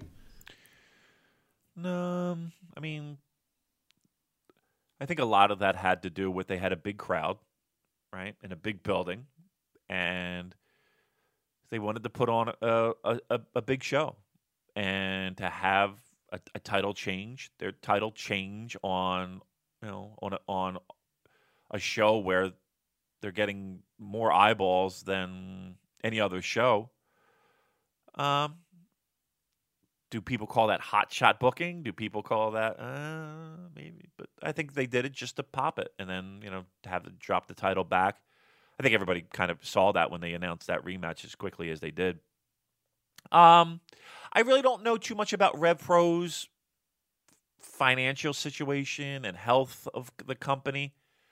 Um, and I know I have people that go to a lot of the shows or the the, the great London Joel, as we call him. I was uh, chatting with him this week a little bit about Rev Pro. I don't think they're in any dire straits. I don't think they're in any any uh, terrible position as of right now. No, not terrible or dire straits. It's just uh, the the lack of direction for the company. Yeah. Uh, it doesn't feel like they have a guy that could slide on in and take that title and run with that title and be the top guy of that promotion. Um, with it flip flopping between Tana and and Zack. Um, it just feels like there's no storyline. There's no main event storylines, and there's no yeah. interaction between the title scene, which feels like a isolated, self-contained little New Japan title at the moment, mm. and what's happening on the rest of the card. So yeah. it doesn't feel like I don't know, let's say uh, uh Sha Samuels or, or uh, Oku or, or whoever could work their way up the cards and get a shot at that title. It just feels like it's these. There's a big line in the sand between the main event British heavyweight title and then the rest of the shows. I think it's a fair. It's a, that's a fair statement. That's a fair statement. Um, there's no one that they are building right now. It feels like anyway that they are building that would be okay. This guy is is the future of this company, and he'll eventually win that title. It doesn't feel like they have that guy that's really stirring the pot. Um, so yeah, that that that that that is a criticism that I would agree with. Sure, absolutely. Where where where they yeah, get that guy and who that guy is, I can't answer that. I don't know. All right, let's talk about the next show, which was the destruction in Kagoshima. and we well first of all a little note on the attendance here was 4004 and they did better than the kagoshima number last year by more than 500 so that was a g1 show with a main event of ibushi versus goto so obviously it's ibushi's hometown so impressive that they managed to top that by 500 but it was also a national holiday this year it was respect for the aged day so maybe that played a factor as well All right, nice. I should have been there. all right, so uh, we started off. First match was a young young Lion Cup match, excuse me, between Yuya Uemura defeating Clark Connors, nine minutes thirty one with the Boston Crab. And I know we sort of hand wave the young Lion stuff, but I did want to single this match out because I Good. thought this was excellent. It was just red hot between these two guys. Uemura showed great fire. The crowd was into it. Massive pop when Uemura won. So I thought this is definitely one that I would go out of my way to watch. I would agree with that 100%. Um, dare I say it might be my favorite Young Lion Cup match so far. oh, excuse me. Um, yeah. I, I, I'll go so far as to say it, it, it has been. Um, very very horny. There was a bit where they sort of he, he locked up. He got the underhooks and uh, screamed in. Uh, it was Uemura screamed in Connor's face before he did the suplex thing. It was just yeah, it's a very very highly sexually charged moment. wow. Um, and I was a, a, a- not not only would I say this is one that I would go out of my way to watch. Right so far, if, it, if we're looking at all the uh, Young Lion Cup matches um, on this show, eh, I wouldn't say it's my favorite match, but I'd say it's top three. I'd say it's top three. Second match, Narita defeating Michael Richards. It was a bit of a nothing match. I don't have anything to say on that. Uh, third match, we had the eight man tag with Henare uh, getting the pinfall over Yota Tsuji with the Toa Bottom. And I believe this is two wins in a row for him. So I wonder if they've got something planned. Uh, Scott says Henare's back from training abroad, uh, Thailand, martial arts, I forget. He has a new beard. Seems he's trying to freshen things up. What does he need to do to avoid falling behind? Turn heel, join Bullet Club, get a tag partner. How would you help Henare? Uh, did you read anything into him picking up the pinfalls here, Damon? I mean, I'm glad that he did, but I mean, let's on that team. Um, who would he? I mean, Nagata, Taguchi, Umino, Tsuji. Uh, on the winning side, what was it? Nakanishi, Karl Fredericks. Uh, who else was in there? Uh, was it Alex Coughlin? Uh, might be. Anyway, um, I'm just trying. Yeah, it's Coughlin, Fredericks, Henare, and Nakanishi versus Tsuji, Umino, Taguchi, and Nagata. I mean, you would think Nagata and Taguchi, if if that side were going to get a win, it would be between those two. Nakanishi, Henare would be between those two if that's the team that they decided to win. Two in a row for Henare. I mean, if anybody needs to get pinfall wins, it would be Henare, right? I mean, does Nakanishi need to get a fucking pinfall win? Does Nagata need to get a pinfall win? To Gooch? Maybe. Depends on what you want to do with him. I think it's just a matter of who who needs it more. really. I don't know if they have anything planned for him. I know he's got a new some new facial hair. I know we say it a lot, but he's got to be looking in his rearview mirror like what what do I got to do to fucking break ahead, break out of the pack of what I'm in. I'm glad that he got two, but to me it just feels like it, he got two wins because he's the, he's the guy that needs two wins. This is the time of year in these sorts of shows, destruction, power struggle, things like that, where you would want to heat up a guy like Henare who's done nothing all year to maybe just have him in a big, well, not a big, like a a singles match, just any singles match. Because I know he had one at the uh, shows that they did down under, but there's just been very little else him this year. So hopefully it's leading to something. Would you put him in anything though? it- I mean, would you be excited about Henare getting a title shot?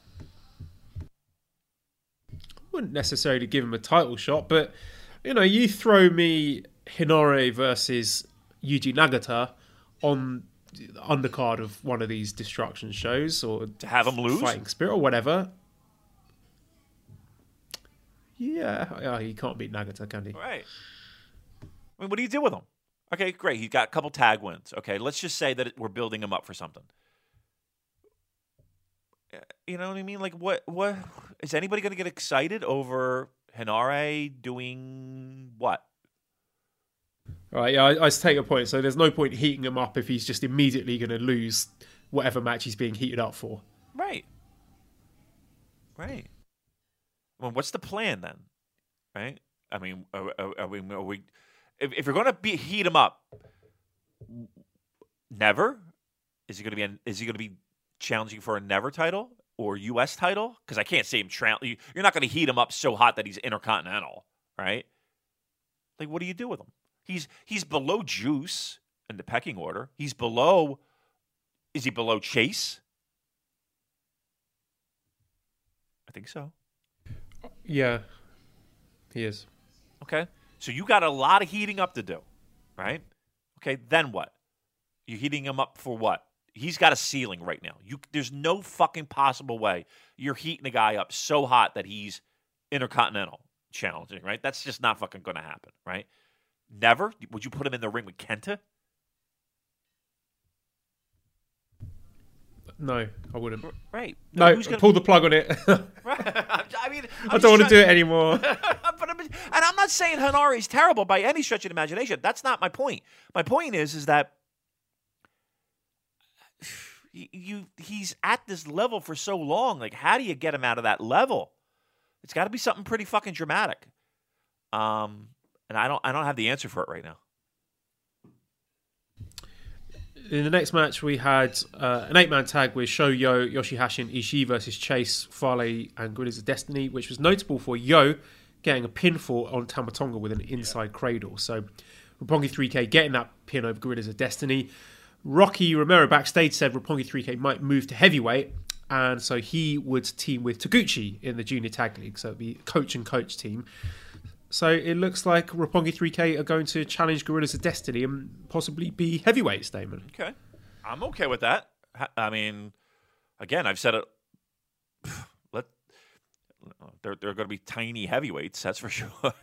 Uh, but that's always been the goal, right? Everybody's kind of been like, okay, how are we going to transition these guys into heavyweights? This is this is step one in this in this process, right? This is. I've said it before. I really feel like Sho is championship material championship material. Okay, this is step number one in getting that getting that junior sleaze off of them, getting them into the heavyweight mix. I'm I'm all for it. Let's do it.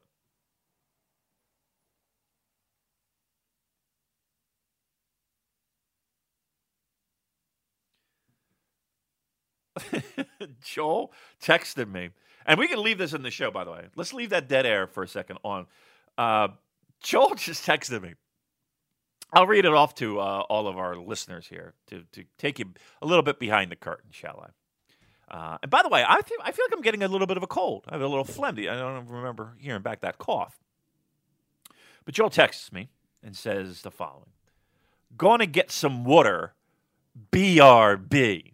Be right back. I. I'm back. He's back, right? I was just telling him that you just sent me a text because I had an awkward pause there because I didn't hear anything. I didn't see my phone that you got your your water. Uh, Oh, sorry. Do we need an edit there, or are we good? no, leave it in. I mean, what the fuck? I, I just I just uh, I just uh, rambled for a couple minutes. It was good. I thought it was. Uh, My lovely wife, she brought me a plate of food, oh, what kind of? and well, because we're moving house, we're just sort of trying to clear out things that are in the fridge. So I've got some stir fried vegetables with garlic, and it looks like maybe some egg fried rice and brown rice with egg here. But I needed a drink to go with that, and I also needed some chili condiment to spice it up a bit. So you forgive the awkward pause. I apologise for throwing you under the bus, and That's I right. probably will be eating in between my hot takes for the remainder of the podcast. no problem. I'll, I'll go nice and long for you to make sure you get a couple bites in. Get a couple bites. All right. so our next match then we had uh, an eight-man tag with Liger, Honma, Makabe, Tanahashi versus Douki, Kanemaru, Suzuki, Zack Sabre Jr., which was notable for Suzuki unmasking Liger. He ripped the mask off his face, and again, it's just more horniness. New Japan's been very horny lately. Suzuki standing there with a mask in his teeth. I don't know. It just felt I, I got very strong BDSM vibes from what was going on there. And then backstage, Jushin Liger, Jushin Thunder Liger said, "You know what happens when Liger gets pissed." Uh-oh. So, Damon, where is this leading? Do you think we might get the return of one Kishin Liger? I, I tell you what, there's been a lot of uh, a lot of scuttlebutt about that, right? Imagine that. Imagine that. I mean, it is when people talk about Liger matches, man, people, and I don't even think the match was that great between him and Muta. But man, they point their fucking fingers to that match as one of the greatest moments in Liger's career. And from a visual perspective, you, you mean you, you tend to agree, right? The mask being ripped off and the body, uh, the, the the you know the top outfit part. Co- I don't want to say costume. Costume makes it sound like he's fucking, you know, in Mummenschanz or something. Uh, the gimmick, the gear, you know what I'm trying to say, right? And then the makeup underneath. Yeah, everybody, everybody loves that. So, uh, you know, if he's going to go out, he's going to go out in style. He's going to bring back all the things. I wonder if we are we going to get a CTU reunion. I wonder if we'll have that anytime soon. I doubt it. I doubt we'll see. Wait, do do you think the Kishin Liger thing would be appropriate for the final match, or do you think this would be like the precursor to the final match? So we get a Kishin Liger match and then the final Jushin Thunder Liger match after that. I hope. I hope. Uh, I, I look. I'm. I'm. I kind of want this to be the last match to be a final swan song, that kind of thing. So I don't want to say I, I, I, I, it might be tainted, right? I think tainted is a bad word. Um, I would like to see them separate, but um, if they did do that, I think it would be a pretty cool moment. I will say that if it's the if if they do that in the final match, but yeah, it looks like that's look. I I, I like it. I like it a lot actually. I think it's going to be fun, um, and I think everybody's looking forward to it. I think Suzuki's doing a great job uh, being just the ultimate prick. Uh, Liger, kind of, I'm warning you. You know, you, know, you know what'll happen if if uh, my my anger rises. He turns into a fucking Hulk. That's what happens. I like it. It's gonna be good. Not bad at all. And you got Douki back. Yeah, uh, the internet was rejoicing. I don't know if this is just an ironic meme thing, but everyone's happy that Douki's back. Uh, second match, we had Rocky, Goto, Okada versus Bushi, Shingo, Sanada. The Goto and Shingo interactions are great. I don't know if I can say the same for the Okada Sanada interactions. It just feels like there's no heat no there. Juice. The crowd don't really seem that into them. I'm not into them. It just feels, I don't know, the, the their upcoming King of Pro Wrestling match which we'll preview next weekend. But it just feels like this big spectre looming in the distance. And, you know, I saw a Reddit post where someone was convinced that it was going to go to a 60 minute draw, and I just, oh, I, I don't, I'm not excited for it, Damon. No, I mean, I don't. What stinks is it's it's this lead up to Wrestle Kingdom. I hate to say it, nobody thinks Sanada's going to win. And nobody thinks that not only that, I don't think many people are are overly excited for this title match. Um, and I kind of feel I kind of feel more that I kind of feel that people are less excited about Okada um, and Sanada than they are about Ibushi Evil. Right? I feel like like more people are excited for Ibushi Evil. I don't know. It's just not one of those things that that at least right now. Look, I think the match will be good, but I, I'm you know you're right. It does feel like we're in a we're in this we're in this hold pattern, and everybody's got their eyes on. And I, and this is a fault, I think, of us. And if you know if, if there's a fault, I'll, I'll give you that is that we do we don't help perpetuating the let's hit the fucking fast forward button past this and let's get to the good stuff because we know the good stuff's you know a handful of months away. It's already mid September, by the way, FYI. Wrestle Kingdom is right around the fucking corner. And I think everybody's kind of eyeing that up as opposed to this. Will we get some good matches? Yes. But I can't I don't think anybody is is looking forward to you know King of Pro Wrestling in the sense of they're looking to get past King of Pro Wrestling as opposed to looking forward to King of Pro Wrestling. They're looking forward to getting past it. And that's not good, right? That's not great. Um, and and we're guilty of it too. Uh, I'm going to say I'm guilty of it 100%. I'm looking to get past this to get to Wrestle Kingdom. And I think that there's gold here, possibly, right? In the sense of we're going to get good matches, but from a pro wrestling, grab me, hook me in, enthrall me, no, that's, I, I need the leaves to change. I need, uh, you know, I need the cool nights. I need pumpkins, and I need, uh, you know, November to hit and all that stuff and Christmas because Wrestle Kingdom's right around the corner, and that's where my eyes are.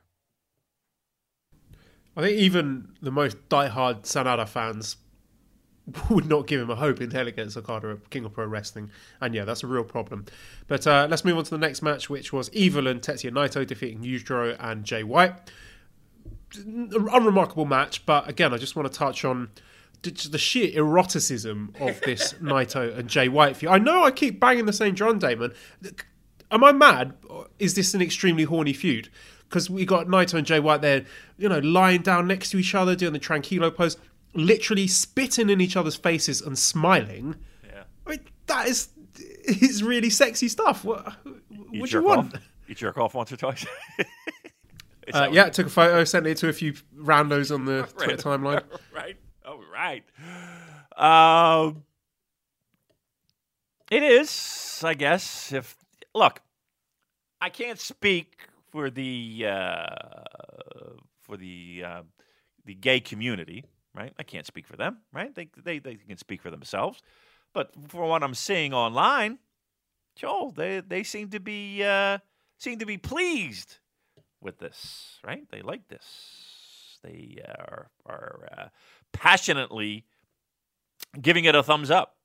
Um, and I could see, and, and, and, we're not. I'm not just being sort of silly and, and tongue in cheek here. I, it's definitely no. something that New Japan leans very heavily into, and even irrespective of that, obviously I'm not gay, but I'm just finding it like a very dramatic and compelling feud. Like the, the charisma and the chemistry between these two guys, where you've got basically two dickheads who get off on winding other people up, but are unable to wind each other up just because of their personalities, and it's just it's building to this big climax. I I just I'm really enjoying it.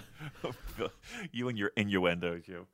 Uh, um, uh, they'll just fuck it, Wrestle Kingdom. I think that's probably what'll happen, right? They'll just get in the ring and just get down, get down. No, come on, we're being silly now. Um, yeah, yeah. So some sort of like Iron Man match, or the first person to come loses, or whatever. All right. Well, let me ask you this: from a uh, a heterosexual male perspective, uh, and again, I can see it as plain as day. You can see it as plain as day. But overall, are you excited about the possibilities of Jay White and uh, Naito, uh, as they say, getting it on in a yeah, pro very much. I thought I, th- I thought their block final, the G one, was very very good, and that was clean. There wasn't any shenanigans, and any interference or nonsense with Jay White, and I thought they had a terrific match. And this one is unpredictable for me. I genuinely don't know who's going to win. I, I mean, we'll preview the uh, Kobe show later, but. Mm-hmm I just wanted to tip the hat and say that I thought they've done a really good job in building up this feud in a time of year, as we say, where things feel pretty dead. Yeah, yeah, I agree. I think they've done a really good job. Um, horniness aside, um, I think they've done a really good job, and it's probably the one match uh, that, yeah, has me intrigued from a perspective of, oh, it could go either way, and to me, that's always makes pro wrestling a little bit more enjoyable. Maybe Jay White's not going to be in this mini tournament. Maybe Tanahashi gets in somehow. I don't know. I've just had a thought because just if you're doing Jay and Naito here, do you want to do it again at the Dome? Maybe Tanahashi steals Jay White's spot, so we get Tanahashi, Naito, and I mean, they- Ibushi. I don't they know, don't have a problem. They don't. head. Yeah, I know, but they don't have a problem repeating shit. Let's put it that. Way. You know what I mean? Like this idea of everything's got to be fresh and new, and f- we just saw five fucking Zack Sabre Jr. Tanahashi matches this year. Five. Uh, that, that, that, that it seems like that f- quote fresh matchup thing that's that's been tossed out the window. It feels like. Yeah, that makes sense to me. Eighth match, then we had the IWGP Junior Tag Team Championship match with El Phantasmo and Taiji Ishimori defeating the challengers of Birds of Prey, Robbie Eagles, and Will Ospreay in 23 minutes and 10 seconds with the CR2, or El Phantasmo pin Eagles there. I thought this was great, Damon. I love this match. They wasn't it great? came up with just really great spots. Just, just stuff that I don't usually write down moves when I'm watching a match because I don't like to do play by play. I think it's really boring. But just some of the stuff they did, like the the code breaker, Ishimori did the code breaker, and then El Phantasmo did the moonsault, and the Birds of Prey did a monkey flip into a back kick. Uh, there was a Hurricane Rana from Eagles onto Ishimori onto El Phantasmo's shoulders. Just so much stuff that I was just like, wow, I've never seen this before. And it occurred to me, given everything we said in the first half of this podcast about El Phantasmo, he is so much better in tag matches than he is in singles. Thank And you. He's a guy who's a, a clear step behind the other three guys in this match, but it was hidden really well. And he played his part very well here. I loved his big moonsault over the guardrail. Um, there are a few spots that I think Eagles messed up actually in this match. Like there was a, a bit where he and Ospreay were supposed to land on their feet at the to- at the same time after El Phantasmo did a, a Rana from I think it was Ishimori's shoulders or top rope or something, and he didn't quite land that. There are a few things that weren't executed perfectly. Maybe they just got a bit too ambitious. Uh, that's again just really cool stuff. Sliced bread, power bomb, double team move. Uh, just spots that was like kind of verging on the farcical, just like maybe just a tiny bit too much. It just towed that line. I thought it towed that line quite well, where it was just it was not quite too much, but it was a lot. I don't know. I'm not articulating myself very well, but just again, terrific spots, really creative, great false finishes. Uh, the, the bit with the Rob Miller special getting broken up uh, when El Phantasmo did a Death Valley driver onto Ospreay. Yep. Robbie Eagles is screaming, bit corny. Maybe tone that down a bit. Uh, but overall, really enjoyed this match. It kind of reminded me of a Young Bucks match, and I thought it was the best junior tag match in New Japan for a very long time, probably since the Roppongi 3K versus Young Bucks matches at Wrestle Kingdom 12 and New Beginning after that. And clean finish, love that. You know, when El Phantasmo is involved, you're always worried there's going to be some bullshit involved, but I thought it was really important that they got the clean win here. So I really enjoyed this match a lot, Damon. Loved it. Loved this match. 23 minutes of just balls to the wall, modern day, dare I say, junior pro wrestling, but I'm going to say pro wrestling, modern day, um, with four guys who could fucking go. And right, the one little, okay, I'm, I'm a little concerned. You're, you're El Phantasmo. That was felt like it wasn't, you know, out there and pronounced and and there was I don't want to say hi- it was hidden, but when you got guys like Ishimori and you got guys like Ospreay and and even Robbie Eagles, um, to again I don't want to say cover because I don't think that was the case here, um, but you just had a lot of other things that you could tap into. As opposed to uh, I'm going to hit the ball shot or ref bump or you know all the the things that seem to plague some of not- some the majority of El Phantasmo matches the things that kind of turn you off. Excellent match. Uh, an absolute match that I would say go out of your way to watch. Um, best match of the show for me and you're right it's been a long time since we've seen a real as the kids like to say Joel a banger uh, when it, it comes to the junior heavyweight tag division. Yeah, this is right up there. Um, I, I love this match a lot. Talented people, talented wrestlers. Uh, this, this is this is this is modern day again. Modern day. I'm going to go so far as to say pro wrestling, um, done to perfection. Again, not a five star, but we're we're we're mid fours. Absolutely, loved it. And again, 23 minutes of nonstop action. Go out of go out of your way to watch it. Loved it. This is exactly the sort of match I want to see opening a Wrestle Kingdom. Oh yeah. Oh yeah. Hmm. And it was interesting. Birds of Prey. I think they should go on a little run together. And they did say backstage. Ospreay said, "We've got a tournament to enter, so Nice. you can expect to see them in the junior tag league." which I I'm told you I love to. them. I love them as a tag team. I think they they they look good together. They feel right. Um, I don't know. They got a nice chemistry. Uh, I'm a huge fan of those two uh, being being a tag in the future. Absolutely. If if you know if they decide to say will, I mean, imagine. A, I mean, let- let's ponder this for a second. Imagine imagine a IWGP heavyweight championship match between Sho and Yo against Robbie Eagles and Will Ospreay. Could we do that? Ugh. Would that be okay? I would love that. I would love that because you know I singled out Roppongi 3K for praise for how well they did in the matches against the Young Bucks, and uh, like I said, Birds of Prey reminded me a bit of the Young Bucks. So I think that is the brilliant sort of chemistry that we saw in early 2018. That I think has been missing somewhat from the junior tag division and, and the heavyweight tag division. It's just don't- we don't need two of them. Just combine them. Just have one tag division. I would agree. And and and talk about a way to, to uh, we always talk about fix the tag division. Every uh, how many every week we get a question about how do we fix the tag division? What would you do to fix the tag division? There's your answer. There's a real simple fucking answer right there. Do that match and let it run for 6 months. Fine by me. Main event here was IWGP Heavyweight Championship right to challenge contract match with Kota Ibushi successfully defending against Kenta in 26 minutes 23 seconds with a Kamigoye. Uh, Kenta's got new hair color, new music, new attitude. So, start of this match, he's kicking Ibushi in the face right off the bat before the bell and even sound and smashing up the briefcase. I thought that was great. Really good way of starting it. And again, to connect back to what I was saying earlier about Gino, he did a really good job here because he said he was saying that Kenta had gone too far.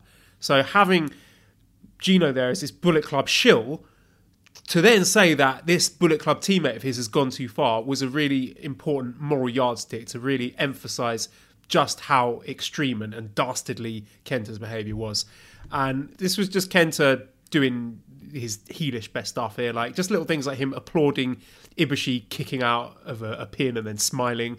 Really, really stiff strikes. Uh, noticed Ibushi did a V trigger here in the closing sequence of the match. Uh, The match it was a bit strange because it was ninety percent Kenta in control. Right. I don't know if he was maybe still a bit. Yeah. Well, I mean, you know, you look back at the G1 match, right? Kenta in control 90% of the way. I was going to say maybe he's still not 100% after the Royal Quest head bump they took, which might have explained why the match was laid out this way because it was very, it was long, it was slow, it was methodical, didn't have any really high pace back and forth that we're used to seeing from an Ibushi match. But I don't think we're going to get that from 2019 Kenta anymore. I mean, we've spoken about this at length. Uh, and again, I don't think he needs to because he's brilliant at being a dickhead heel. I thought there was really good drama here with the hometown babyface in peril, and it helped solidify Kenta as a mega heel here. I thought it was better than their Dallas match. A bit gimmicky with the pre-match shenanigans. You had the God interference. I thought Ishii and Yoshihashi making the save was fun, uh, and the fact that Ishii uh, Yoshihashi didn't fall on his face this time, so he's improving at least. Um, but I do understand why even I thought it worked. Other people might not think so. I can see why others disliked it because the star ratings for this match are all over the place. Uh, where do you stand on it, Damon? Yeah, I'm probably I'm I'm I didn't feel this. I thought the match had potential. I thought the match You're right. It it was Kenta on top, and it felt like it was slower. Look, may, maybe I see main event, and I see Kenta, and I see Ibushi, and I just think I'm I'm getting a different thing than what I got. And sometimes that's good. Sometimes it's okay. I don't think this was great. Um, I think the I I think there was a lot of smoke and mirrors. I felt like, you know, that I don't know. It, like when I when I turned off this show, I just felt like, woof, there there there there there was a lot of smoke and mirrors to get through Kenta. And again, if he's hurt, if he's not up to speed, if he's concussed, as the speculation would lead you to believe, we got to we, we can't put him in the ring if he's hurt. I'm going to say that. If he's concussed, he shouldn't be in the ring. Now again, we do not know if he is concussed. But if he is, shouldn't be in the ring. I don't know. It just felt like there was a lot of things going on that led me to believe that we were we were trying to get we were trying to burn 20 minutes to make this an acceptable New Japan Pro Wrestling main event. I thought they did a good job of it, not a great job of it. Um, and it and it, and, and yes, Kenta is a dick and Kenta is a heel and Kenta is, but I'm I have my doubts and concerns that Kenta, 2019 Kenta, is able to physically be a main event guy for New Japan Pro Wrestling. Yeah, I can't dispute that really. I don't think it's going to change. I don't think he's going to magically get faster in his matches. I think this is what we're getting with 2019 Kenta. And if you like it, you like it. If you don't like it, you don't. And yeah, the different opinions are available. Again, like I said, I've seen some people, uh, like John Carroll loved it, went four and a half stars. Larry Csonka, I think, went one star. So I guess it just depends on what side of the fence you. Yeah, I think he really hated the the pace of the match, the layout of the match, and the interference. I don't see. I, I I wouldn't go as high as John did, but I certainly wouldn't go one. Um, you know, I hate to be play both sides because when you play both sides, you win or something. Um, I mean, high threes. I'm in high threes. Yeah, I was about three, three and a half, three and three quarters. Okay. How's that? How's that feel having that closing out a show? You okay with that? Closing out destruction in Kagoshima, I'm okay with that. Okay. If it, if that's closing out a, a King of Pro Wrestling or Sakura Genesis or okay, was it worse than Okada versus Jericho at Dominion?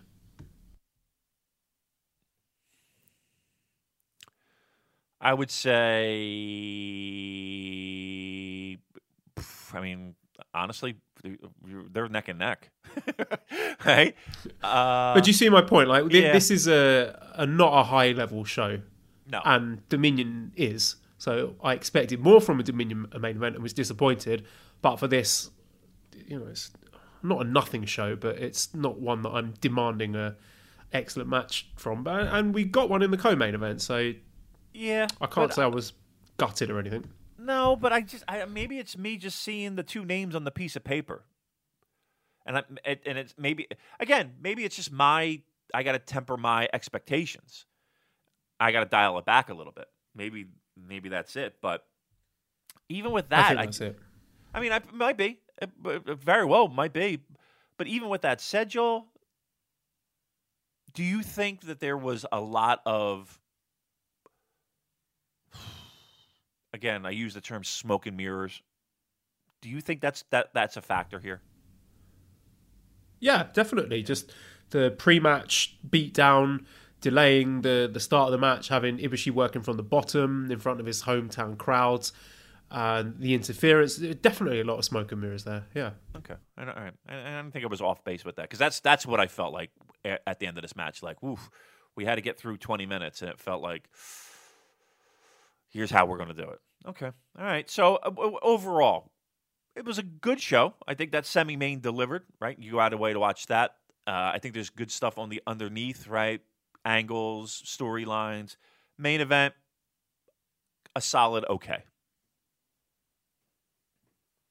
Yeah, again, destruction tours are not something where I'm expecting particularly high level stuff. They're always a bit mess. So for me to have a handful of matches that I thought were really good is uh, a, a success in my eyes. Maybe it's just because I had lower expectations going in that I thought these were okay. And I'm not going to say they were great or anything, but as far as destruction in Beppu and destruction in Kagoshima go, fine, absolutely okay with it. Very good. All right, there you go. There, there's the hot takes. Um, you, got, you got dick jokes. You got a lot of stuff. Well, we had some post match stuff. So Evil came out to challenge. I thought it was quite cool the way that they framed this, where he was just standing there. There was this, this dark silhouette. I didn't know who it was at first, and just the way he slowly came forward and revealed himself. I thought that looked pretty cool. And then, uh, so he's challenging, presumably at King of Pro Wrestling for that. Uh, or maybe it might be even later than that. Maybe it could be in one of the US shows or Power Struggle because King of Pro Wrestling is already pretty loaded. And our post match, Ibushi said that he's going to come back with both the IWGP and the Intercontinental title. So, yeah, like I said, 100% nailed on. Someone's leaving Wrestle Kingdom with both of those belts. Um, couple of questions. Eric said, Did Kenta break the briefcase because New Japan realised the colour scheme was wrong for Ibushi? And S. Thomas says, Thoughts on the current direction Kenta is going? Uh, I, I guess we kind of covered that already, our thoughts on Kenta. Um, I mean, storyline wise, where's he going? I still think we're building to some sort of LA Dojo feuds. Maybe it's a match with Goto for the NEVER title, or maybe it's a match with uh, Shibata, hopefully, but I think that's the direction it's going. Uh, briefcase, yeah, I think it was a bit of a Tanahashi color scheme with the briefcase, so maybe they needed to fix that because Ibushi said he wants one that's white and silver and gold and blue, so hopefully he gets that. Yeah, and I think direction wise, Kenta is super hot, right? I mean, storyline wise, he's you know, I, I love that. You know, it's just the matches. So you, don't think the loss has taken any steam away from his momentum then? Again, I, I know a lot of people didn't want to see him take a fall so early in his run at New Japan, but um, I guess you're showing, I don't know, that Bush getting the win, overcoming all that stuff. He's the guy that you want to build around with this briefcase. Eh, I think he'll be all right. I think Kenta will be all right. John says, any word on when matches will be revealed for the Fighting Spirit Unleashed tour? Are we going to shut up not knowing what is going to happen, just like it's an episode of Raw? Any predictions on matches for the three nights? I think there'll be some sort of El Phantasmo Liger thing, but you know this is how New Japan do things. You have to wait until what is usually the day after the last match on the tour. So Yeah. I'm assuming that will be next Monday afternoon in Japan. So uh, the day after the Destruction in Kobe show, then I'm sure you'll get a full lineup of matches for those shows. Yeah, I would say that that's exactly when we'll see those. All right, well, let's preview then the Destruction in Kobe show. So, opening match. Uh, so, this will be next Sunday. So, I guess we'll record Monday after that. We have uh, Yuya Uemura, Yota Tsuji, Yuji Nagata versus Michael Richards, Alex Coughlin, Manabu Nakanishi. We've got some Young Lion Cup matches. We've got Shota Umino against Karl Fredericks, Ren Narita versus Clark Connors. And that Umino versus Fredericks is. Am I right in saying that's the final? I think Are so, these the right? last matches? Yeah. So it'll be interesting to see that. Who, who have you got for that? Who do you think's taking home this Young Lions Cup? Uh, I'm going with. I'm going to flip a coin right now. Literally, I'm going to flip a coin uh, to give you my prediction. Right. So we have Fredericks and uh, Shota, right? Yeah, we also Edge. have Narita versus Clark Connors. So they Yeah, haven't tipped their hand by saying the match order, but yeah. Okay. Uh, all right. So heads will be Shota, tails will be Karl. Here we are. It is tails, Karl Fredericks. Yeah, I could see that. I think he would benefit from it more than Shota would. I don't think Shota Umino needs that, but um, there you go. Bet the house on Karl Fredericks. Fourth match, we've got Henare, Honma, Makabe versus Chase, Yujiro, and Fale. oh, can't wait for that one. Uh, fifth match, we've got Rocky, Tiger Mask, Liger, Tanahashi Doc- against Douki, Kanemaru, Suzuki, Zack Sabre Jr. Sixth match, Sho, Yo, Ospreay, Yoshihashi, Ishii versus El Phantasmo, Ishimori, God, and Kenta. Seventh match, we've got Eagles, Ibushi, and Okada versus Bushi, Evil, Sanada. Special singles match, Hiroki Goto versus Shingo Takagi, which is going to be awesome. They're going to have two beefy boys beating the shit out of each other. Uh, who won the G1 match? Was that Shingo? Yeah. Right? Do you think? I- I- mm, I'd have to check. Uh, do you think? I was going to say, do you think Goto gets his win back? But I'm not entirely sure if that is the case. Right, there's a Goto versus Shingo. Okay, let's see here. And and And who won? and who won? I'm I'm clicking on the link. Come on. Hiroki Goto versus Shingo Takagi. Yeah. G1 Climax 29. Right. Uh, doesn't say. I might have to. Type in Oh, here we go. Cage match. Cage match will know. Surely. Cage Come on, cage know. match. Don't fail me. Gotta, you know. I remember it being great. See, this is what just a lot of the G1, not, not the matches, but the results together, just sort of blur into one, don't they? Yeah. Yeah. Um, Didn't he win? Come on. I just got a load of ratings. I don't want to see. I don't care No, what I don't care about the ratings. Causa Hazard and Rhino 1989 thought about it. Ah, and now it's just it's just giving me the rating. It's not even telling me the result. Really? Oh my god. Uh, G1 result. Oh, let's do this. This is fun. This is this is great radio.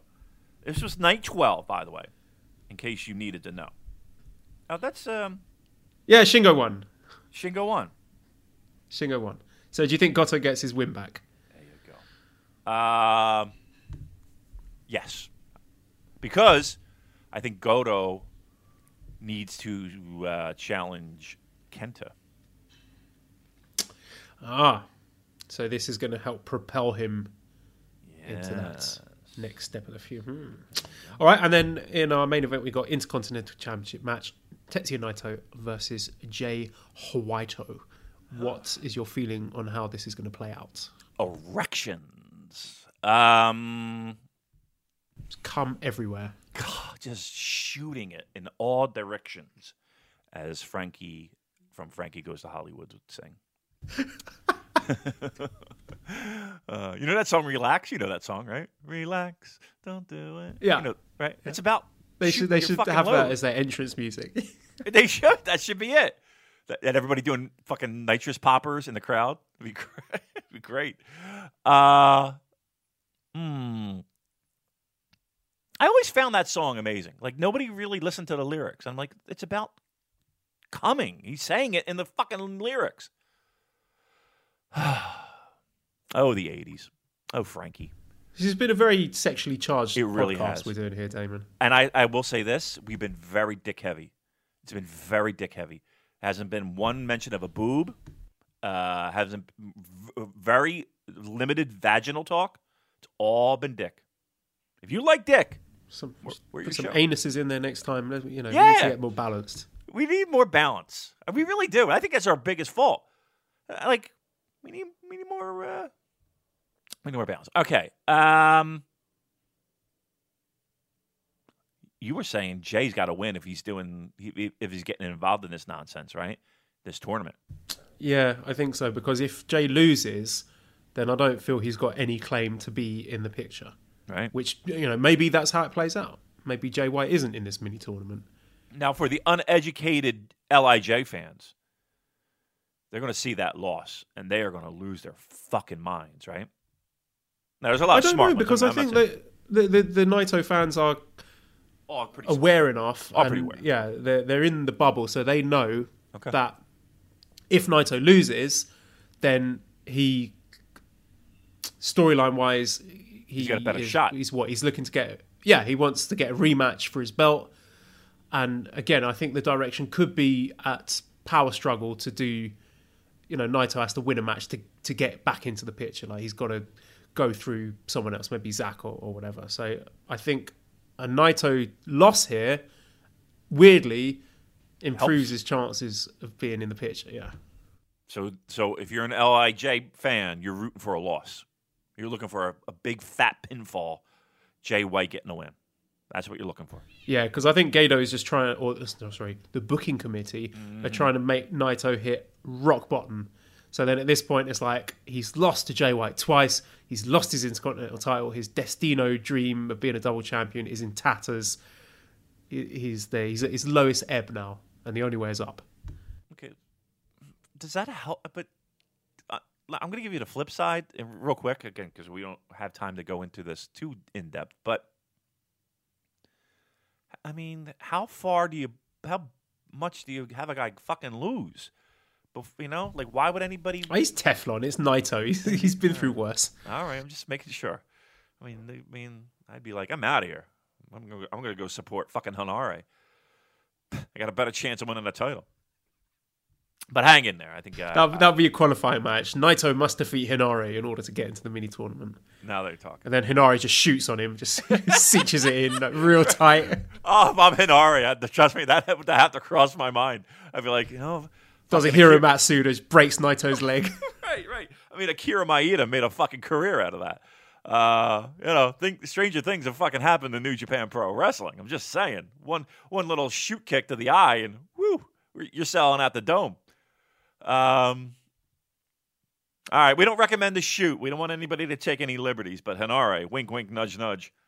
Uh, you know, a little oopsie kick. You got yourself uh, UWFI three, if you know what I'm saying. Hmm? All right, so who are you picking then? Ah, Jay White. Jay White will win this. All right. Um, okay, so that is our preview for Destruction in Kobe. We hope you all enjoy that. Uh, I hear there's going to be a meet up in New York, Damon, at Hey! Pioneers Bar. Yeah, let me get you So that. I think this is John uh, John Carroll who's helped us organise that. So thank you to them. Yeah. That will be yeah Pioneers Bar one three eight West 29th Street, Yep. New York. I'll tweet out the details, but starting at about 3 p.m. It's between 7th and 6th on 29th. Should be less than five minute walk from Penn Station, so very close to Hammerstein. Walk past the bar when you enter, head straight into the big lounge area. I'm sure will be easy to spot at that point. It's an open floor plan, although you have to go back to the bar to get a drink anyway, so you could do that first. It's all up to you. So there you go. If you're going to be in New York, then get yourself down to Pioneers Bar at about 3 p.m. And again, I will tweet out the details near the time, or you can join the Discord to get in on the ground floor with all those details. Absolutely. And then the next night, it's uh, Philadelphia, right in the afternoon. Um, where you want to go pregame is Toll Man Joe's. And Toll Man Joe's, Joe's is a rather large establishment. We have a whole back area that's going to be just for us, right? Um, we'll have drink specials, right? If I'm not mistaken, we were talking about uh, f- like $4 Stellas, uh, other beer specials, maybe a shot, who knows? But uh, we were there over the weekend and we were talking to the people there. We know some people. Um, it's super simple to get to. Um, it's right on Oregon Avenue, right across the street from the famous Tony Luke's, right? Um, which again means you are in walking distance to 2300 Arena. Again, two blocks away. So perfect. There's parking. Um, that's the spot. So that Sunday, we're going to get there around 12. The good news is no Eagles game, right? So uh, the only thing we'll have to contend with is a little bit of uh, football traffic for other teams, but I don't expect it to be too busy. But again, we have a whole area that's going to be quartered off for us. So uh, Toll Man Joe's is the establishment on the Sunday. So we'll see everyone there for a little meetup pregame for the New Japan show. Damon, this might shock you, but I am 2 0 in my NFL fantasy draft league thing. Wow. So You know what? I Massive would've- thank you to uh, it was Xavier and D the Great on the Discord who helped me pick the players for that, and it's really pissing some people off because they they know like obviously I'm British, I know nothing about NFL, and I've just walked in there and beaten two people in the first week, and it's great. Love it. Love it. Yeah, uh, the Super J Cast Fantasy League. Uh, I took a loss last week. I had a really great week, but uh, DeSean Jackson fucking got zero points for me. If he would have just got a handful of points, I would have been, great. I got that Patrick Mahomes, who's been killing it for me. Um, but my running backs are a little shitty, and uh, again, Deshaun not scoring a single fantasy point. Fuck me. But uh, I had Tyreek Hill. He was my, my Oh one of my my God. top picks, and he's fucking injured. yeah, And I'm still top of the league, so suck you. on that. Hey, watch your language. All right. Hey, uh, and uh, uh, so sorry, sorry, this is important. Let's just quickly check the Premier League all right. for the Super J cast, Yeah, the, the? Discord people, and let's see who's top of that. So let's open it up here with my team, which is Ceballos Ingobernables de Japón. Super J cast fantasy football, and top of that league is oh Joel Abraham, fucking king of sports over here, Damon. I'll tell you what, we get that hockey one going. I'm gonna, I'm gonna, I'm gonna look for you at the top of the at the top of the heap. Look at you, you're killing it. Good start by you. Things are just. I'll tell you what. Things are really. What Just- great day I'm having. What you're, you're just. I mean, First our hairy friend, and now this. Could it get any better for you? You are on top of the world, Joel, and I couldn't be happier. You know what would make my day even better? What's that? Answering some questions. All right. Right. We could do that. Quick fire questions. I see uh, Discord. So Top Shagger Boo says, who do you guys think would be Bushi's partner in Junior Tag League? Since I don't think Hiromu's capable of being in it, even though he'd take half the bumps. I think we're going to get Kawato coming back. He's going to join LIJ, and then Bushi and Kawato is your team for Junior Tag League. Um, yeah, Bushi does need somebody, doesn't he? Um, yeah, that sounds good. Um, I don't think that'll happen, but I'm going to go sound good because I can't think of anything better. Ian says, has there, been, has there been any talk of a New Year's Dash show possibly on the 6th? We haven't heard anything, but uh, with the fact that Noah are running the 4th and the 5th, it makes me think that, yes, there might be something going on on the 6th at Krakow. Yeah, nobody's booked the building yet, right? I'm looking at that. Um, what is that called? That site that has all the listings. It's called Yauto or whatever. I forget. Um, I don't see anything there, so I can't say that they are. I don't know that they are, but um, stranger things have happened. Maybe they'll put on a personal show for us. That'd be nice. Cataclysm says, if you had to choose what belts to get rid of, what would you choose? This can include cross promotional belts like the Rev Pro titles, merge the two tag belts, and merge US and, IC Okay. And NEVER. Yeah, just have one uh, second tier singles title. Yeah, um, I understand why they have these secondary belts. I would keep the NEVER. I like the NEVER. Um, so I would get rid of the U.S. one. I think the U.S. one is, um, yeah, merge the tags. Um, the Rev Pro again. Rev Pro needs their belt. Not, you're not going to get rid of the Rev Pro belt. Um, they're just you know they're just a little lost with it right now. But that, that's what I would do. Welky says, do you think New Japan will add subtitles to their G1 Climax 29 Vanishing Point video? Because I would have loved that. Uh, so if you're listening, anyone in the company, Chris, Kevin, whomever, can you uh, please plan to do that in your copious amounts of free time? Well, Yeah. So get some subtitles on that for us because I would love to watch it. Uh, Tyler says, What do you know about improvements concerning Western expansion? One of the key elements is accessibility, and they've done well with New Japan World and having shows in the States, but how we can access New Japan World is limited. Is there any discussion to get New Japan World apps for Xbox One, PS4, or Switch? We've heard nothing. Wouldn't hold your breath. I just it just feels sort of technologically it's a step behind uh, what we're used to, really. Yeah, they need a refresh of New Japan World. I really feel like it. Um, they do little incremental uh, uh, advancements. They'll give you like little little uh, you know buckets of uh, all the G1 matches, and I think that's a good thing.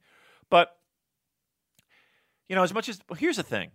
I mean, if we can agree that the majority of New Japan World subscribers are outside of Japan, wouldn't you try to please that audience? And that audience has technology that they use, whether it be on a PS4 or a Roku or uh, an Apple TV or whatever. They would they would they would kind of tailor the the things that are important to that audience. Um, look, I know that they have a lot of things on their plate and they're trying, but yeah, I would I would anything that they can do to help the advancement of that. I think the first step is let's see if we can get a TV deal in the states. I think that might be one of the first things they, they look at.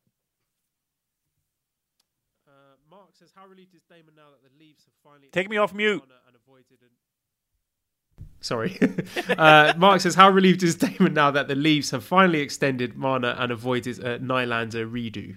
Ah, uh, look, I've been on cloud nine. So, four there's four key players, Joel. Uh, Auston Matthews, who one, arguably one of the best in the game, signed for long term deal uh, last last season.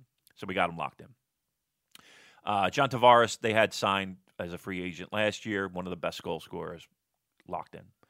Uh, William Nylander held out a lot of last year, got back in in uh, December, struggled, hasn't, but he is a top notch player. But he's locked in, and now one of my favorite players, Mitch Marner, locked in six years, a little expensive, a little pricey, but again, I'm thrilled. We have a we have a, a our core, our nucleus locked in.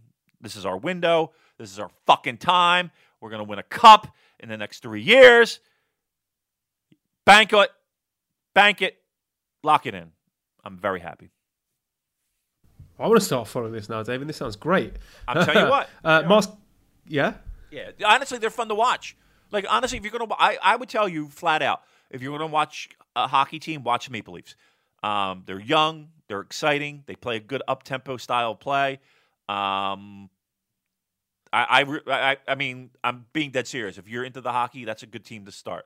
Get on the get on the Maple Leaf bandwagon. Passionate fan base. Um, haven't won shit in 60 years, but hey, still, Maple Leafs forever. I've never watched a hockey game in my life, so maybe I'll, I'll give it a go. I'll jump Give it a on go. board the bandwagon. All right. Uh, Mask Gaijin says red, white, or rosé wine. It depends what you're eating, doesn't it? It is, but I- but I would say I gravitate more toward red. A nice red, full bodied red. Mm, that's fucking good shit. I could do that. Mixelplick says, "Is there no brand equity in the name Invasion Attack for New Japan? I would think they would want to label all their foreign shows like this: Invasion Attack London, Invasion Attack Melbourne, Invasion Attack Chicago. I would go to those shows. Has kind of a takeover vibe to it. I like that idea actually. I think the naming of the show is, it gets really confusing. You know, there's how how many Fighting Spirit Unleashed have we had so far, and you just end up referring to the name of the show by the venue or the, the Cow Palace show or the, the first Walter Pyramid show, and it gets a bit confusing. So, yeah, they should bring back Invasion Attack for those foreign shows. I like it. Okay, I'm down. Let's do it. Uh, Xavier says, Murder, Marry, Fuck. Shota Umino, Karl Fredericks, and Ayato Yoshida. Please consider their bright future. I mean, these- these are the pressing questions of the day. Uh, I'll. I mean, look. Is, is correct me if I'm wrong, but Karl Fredericks, he uh, he's got a he's got a Twitter account, spicy if, if, if I'm not mistaken, right? Spicy Karl, yeah. spicy. All right, I'm, I'm, dude. I'm fucking Karl. I'm Yeah. marrying Shota because he seems Yeah. like a nice boy you bring home to meet Loyal, him, and right. killing Yoshida for, I don't know, for not working with New Japan anymore. I'll tell you what. I can see why the, uh, you, you, someone you know would be physically attracted to that Karl Fredericks. He's a good-looking guy. I, I'm not afraid to say it. It's a good-looking fucking guy. I bet you he gets a lot of sexual activity. I bet. He's just putting that thing in anything. He's just they can fight him off. you know what I mean? Like he's It's like like Juice when he first came to Japan. Just, Oh yeah, yeah. I mean, th- I'm serious. He's just probably fucking fighting them off with a stick, and by stick I mean his dick. Uh, probably probably massive. It's probably like a baseball oh, it's bat. probably it's probably yeah a fucking wrecking ball. It's it's a, yeah, yeah. What else does he need? Like you know, God. You know, he's a good-looking guy. He's fit. I mean, he works hard. Don't get me. Didn't just wake up with that. But then he probably has like this big, thick, fucking just wrecking ball dick. You know what I mean? And you're just like, what the fuck? What you got? Come on, you got everything. You're gonna win a Young Lions Cup. God damn. Selfish, Damon. Yeah. Oh boy. I hate this guy. I want to kill him now. You know what? Envious. Yeah. Let's bury him on the show. Let's just just be like, you know what? He sucks.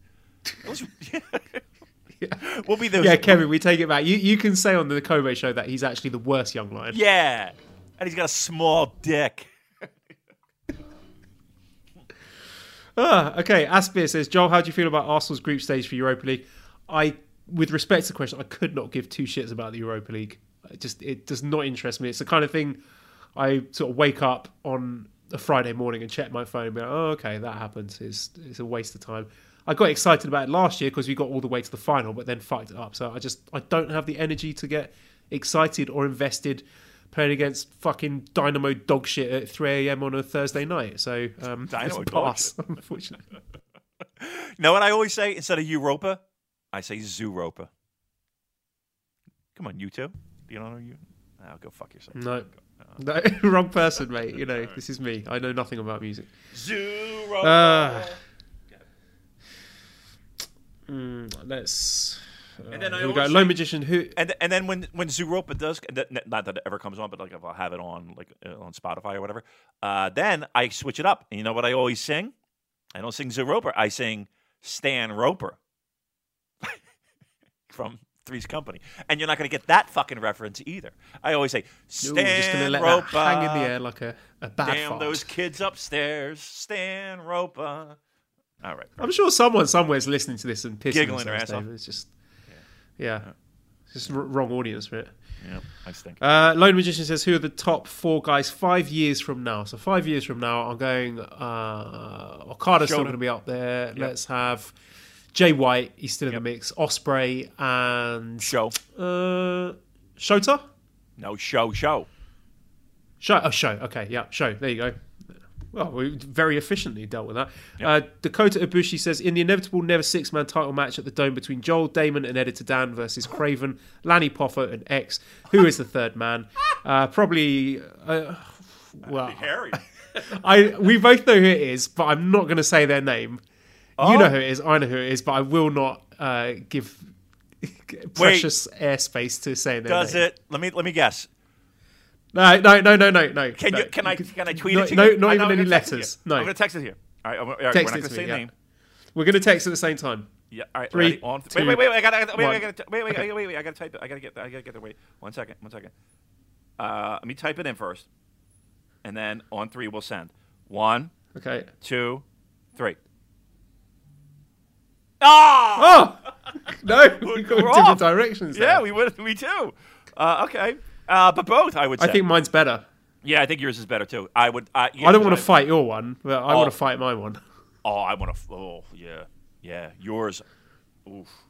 Yeah. Okay. Look, right. If you know, you know. I, this is not particularly interesting podcasting, but If you fuck know, it, who you cares? know. Yeah. Uh, oh, that's a terrible question. I'm not reading that. uh, at Neutral Wrestlers, first time traveller to Wrestle Kingdom this year. What non New Japan shows would you recommend to attend in the area that week? May I interest you in Pro Wrestling Noah at Korakuen Hall on January 4th and January 5th? I hear those shows are going to be excellent.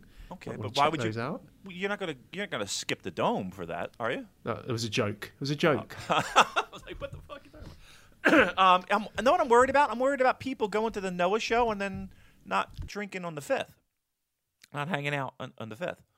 Um, I'm a little. I'm a little concerned with that. But um, what other shows? I think one of the All Japan shows you should go to. Um, they're usually really good. There's usually like a, a crazy big Japan, like there'll be some crazy Yep. death match show as well. Yeah. Yep, I think it's worth your time. They're always fun. Um, and then you know if you want to go to like First Ring, I think if it's your first time in Japan, just to say you were there at First Ring, it's a little out of the ways. Um, there's a couple different, you, you know, you have to get on a train, uh, subway, and another line, like two different lines. But um, I think it's worth it just just to say that you were there. Uh, but yeah, I think like I said, All Japan. If if again first time there, hit the All Japan and the Big Japan at Cork, and um, I think you'll be very happy. If you're a Wrestle One fan, I'm sure there'll be one there. And then again, you got your waves and um, you know stardoms and all that. I'm sure that will be running first ring, so you got a lot to choose from. Know what I was thinking about doing, Joel? Maybe uh, doing like a like a like an offshoot podcast and being like, okay, here's where you got to go if you're going to Japan, right? Because we've been there many times. Um, here's where you got to go. Here's what you got to see. Here's the wrestling stuff. Here's where this is located. Here's where this restaurant is, and doing that as a Patreon thing. Ooh, yeah, I like that. Top five foods you have to eat. And Yeah, dude. cover all the bases. The travel, how to get from here to there, how to do what. I'm literally giving somebody an idea to do. So fuck you if you steal my idea. I'm doing it first. Uh, but um, yeah, that's what we do. Anna says, "Do you think New Japan will try to expand into the UK, Europe in a similar way they did in the US?" I don't know if it's fertile enough at the moment because WWE have fucking torched everything. So uh, they are setting up their UK dojo. So I think they are going to move in that direction eventually, but it's just going to be baby steps, I would say. Yeah, listen, if we've learned anything, things move slowly when it comes to that stuff. You would think uh, they would just flick a switch and go, but that's not how it's done. So patience is a virtue. And anyone that you back in the Brit Wres scene is liable to get cancelled 24 hours notice. So very, very dangerous territory there. Slippery. Um, Matt says, if next year's G1 is a success, do you think New Japan would ever consider having it later in the year permanently? The wait between G1 and Tokyo Dome is horrible because we know Okada and Ibushi aren't losing, and it's hard to take their matches seriously when we know what the outcome will be. Yeah, I agree in theory, but in practice, I just think New Japan are sort of set in their ways. So the summer G1 is just a thing. Uh, I'm not sure how moving it to the autumn will affect ticket sales. I guess we'll have to see how the, the sales do, but I can't see it being a permanent thing, no. No, me neither, but I do agree because we just spent a whole show talking about how we're just all eyes are on the prize at, at Wrestle Kingdom, and if G1 were moved up a little bit, we could, you know, maybe a, you know, not have that. So, I mean, I agree in theory, but in practice, I don't know if they'll do it. Anwar says, who would be the right person to face Hiromu at the Dome? Um, Ospreay or yeah, I'm going to say Ospreay. I think Ospreay's the right guy. Um, Yeah, I was going to say possibly El Phantasmo, but I just I think I would prefer Ospreay. I would prefer Ospreay, but I think that when he comes back, he's challenging for a title. So whoever's holding that gold Yeah. by the time they hit the dome is that's who you see. Now it might be nice to have, uh, you know, again, the the whole story this whole year has been El Phantasmo being the dick, being the prick, being the heel that we hate, being a guy that would spit on a referee, being a guy that Liger won't even give the Super J Cup uh, jacket to, having uh, Hiromu come back and be the savior that might be something we lean on.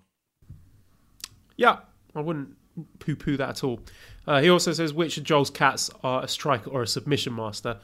Uh, Scampi is the power grappler, and Gati uses her speed to try and get inside his range and just go with short attacks. She she likes to dive in and bite him, Wow. but then he will sort of squeeze her and squeeze her so hard and bite her hard that she screams. And I think, oh, he's really hurt her there. And she backs off, but then just jumps on him again. So I think she quite likes it. Bit kinky. Yeah, a little bit. you do send me provocative. Oh, I want to say, I want to say thank you as well uh, for at Stev Stevven for that amazing Michael Craver's New Nightmare pick with Scampy because that was great, and we, we had a good laugh about that. And Mally loved it too. Loved it. One more, one more question. Yeah, one more. I think I'm catching a cold, Joe. from your friend Jim I got a at bit of uh, the sore L- throat. Lorraine Bar. Oh yeah. Well, let's. You know Jim? I don't. I never met him. Uh, when I went to the bar, um, he wasn't there.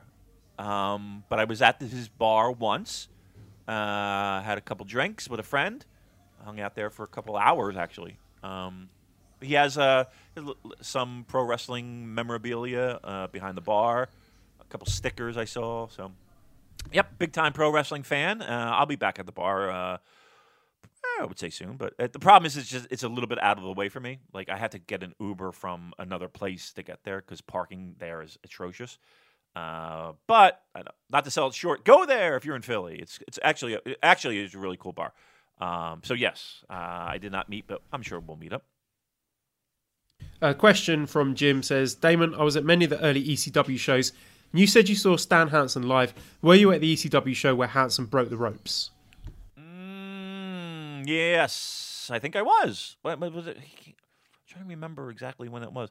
Yeah, but so uh, there were ECW shows, but he, was also on, if I'm not mistaken, when it was Eastern Championship Wrestling uh, as well. So yeah, him. And it was like Road Warrior Hawk and Jimmy Snuka and uh, who else was on those Eastern shows? Eddie Gilbert starting out.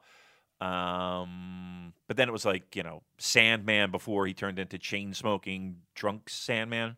He was just kind of like this surfer kind of weirdo guy.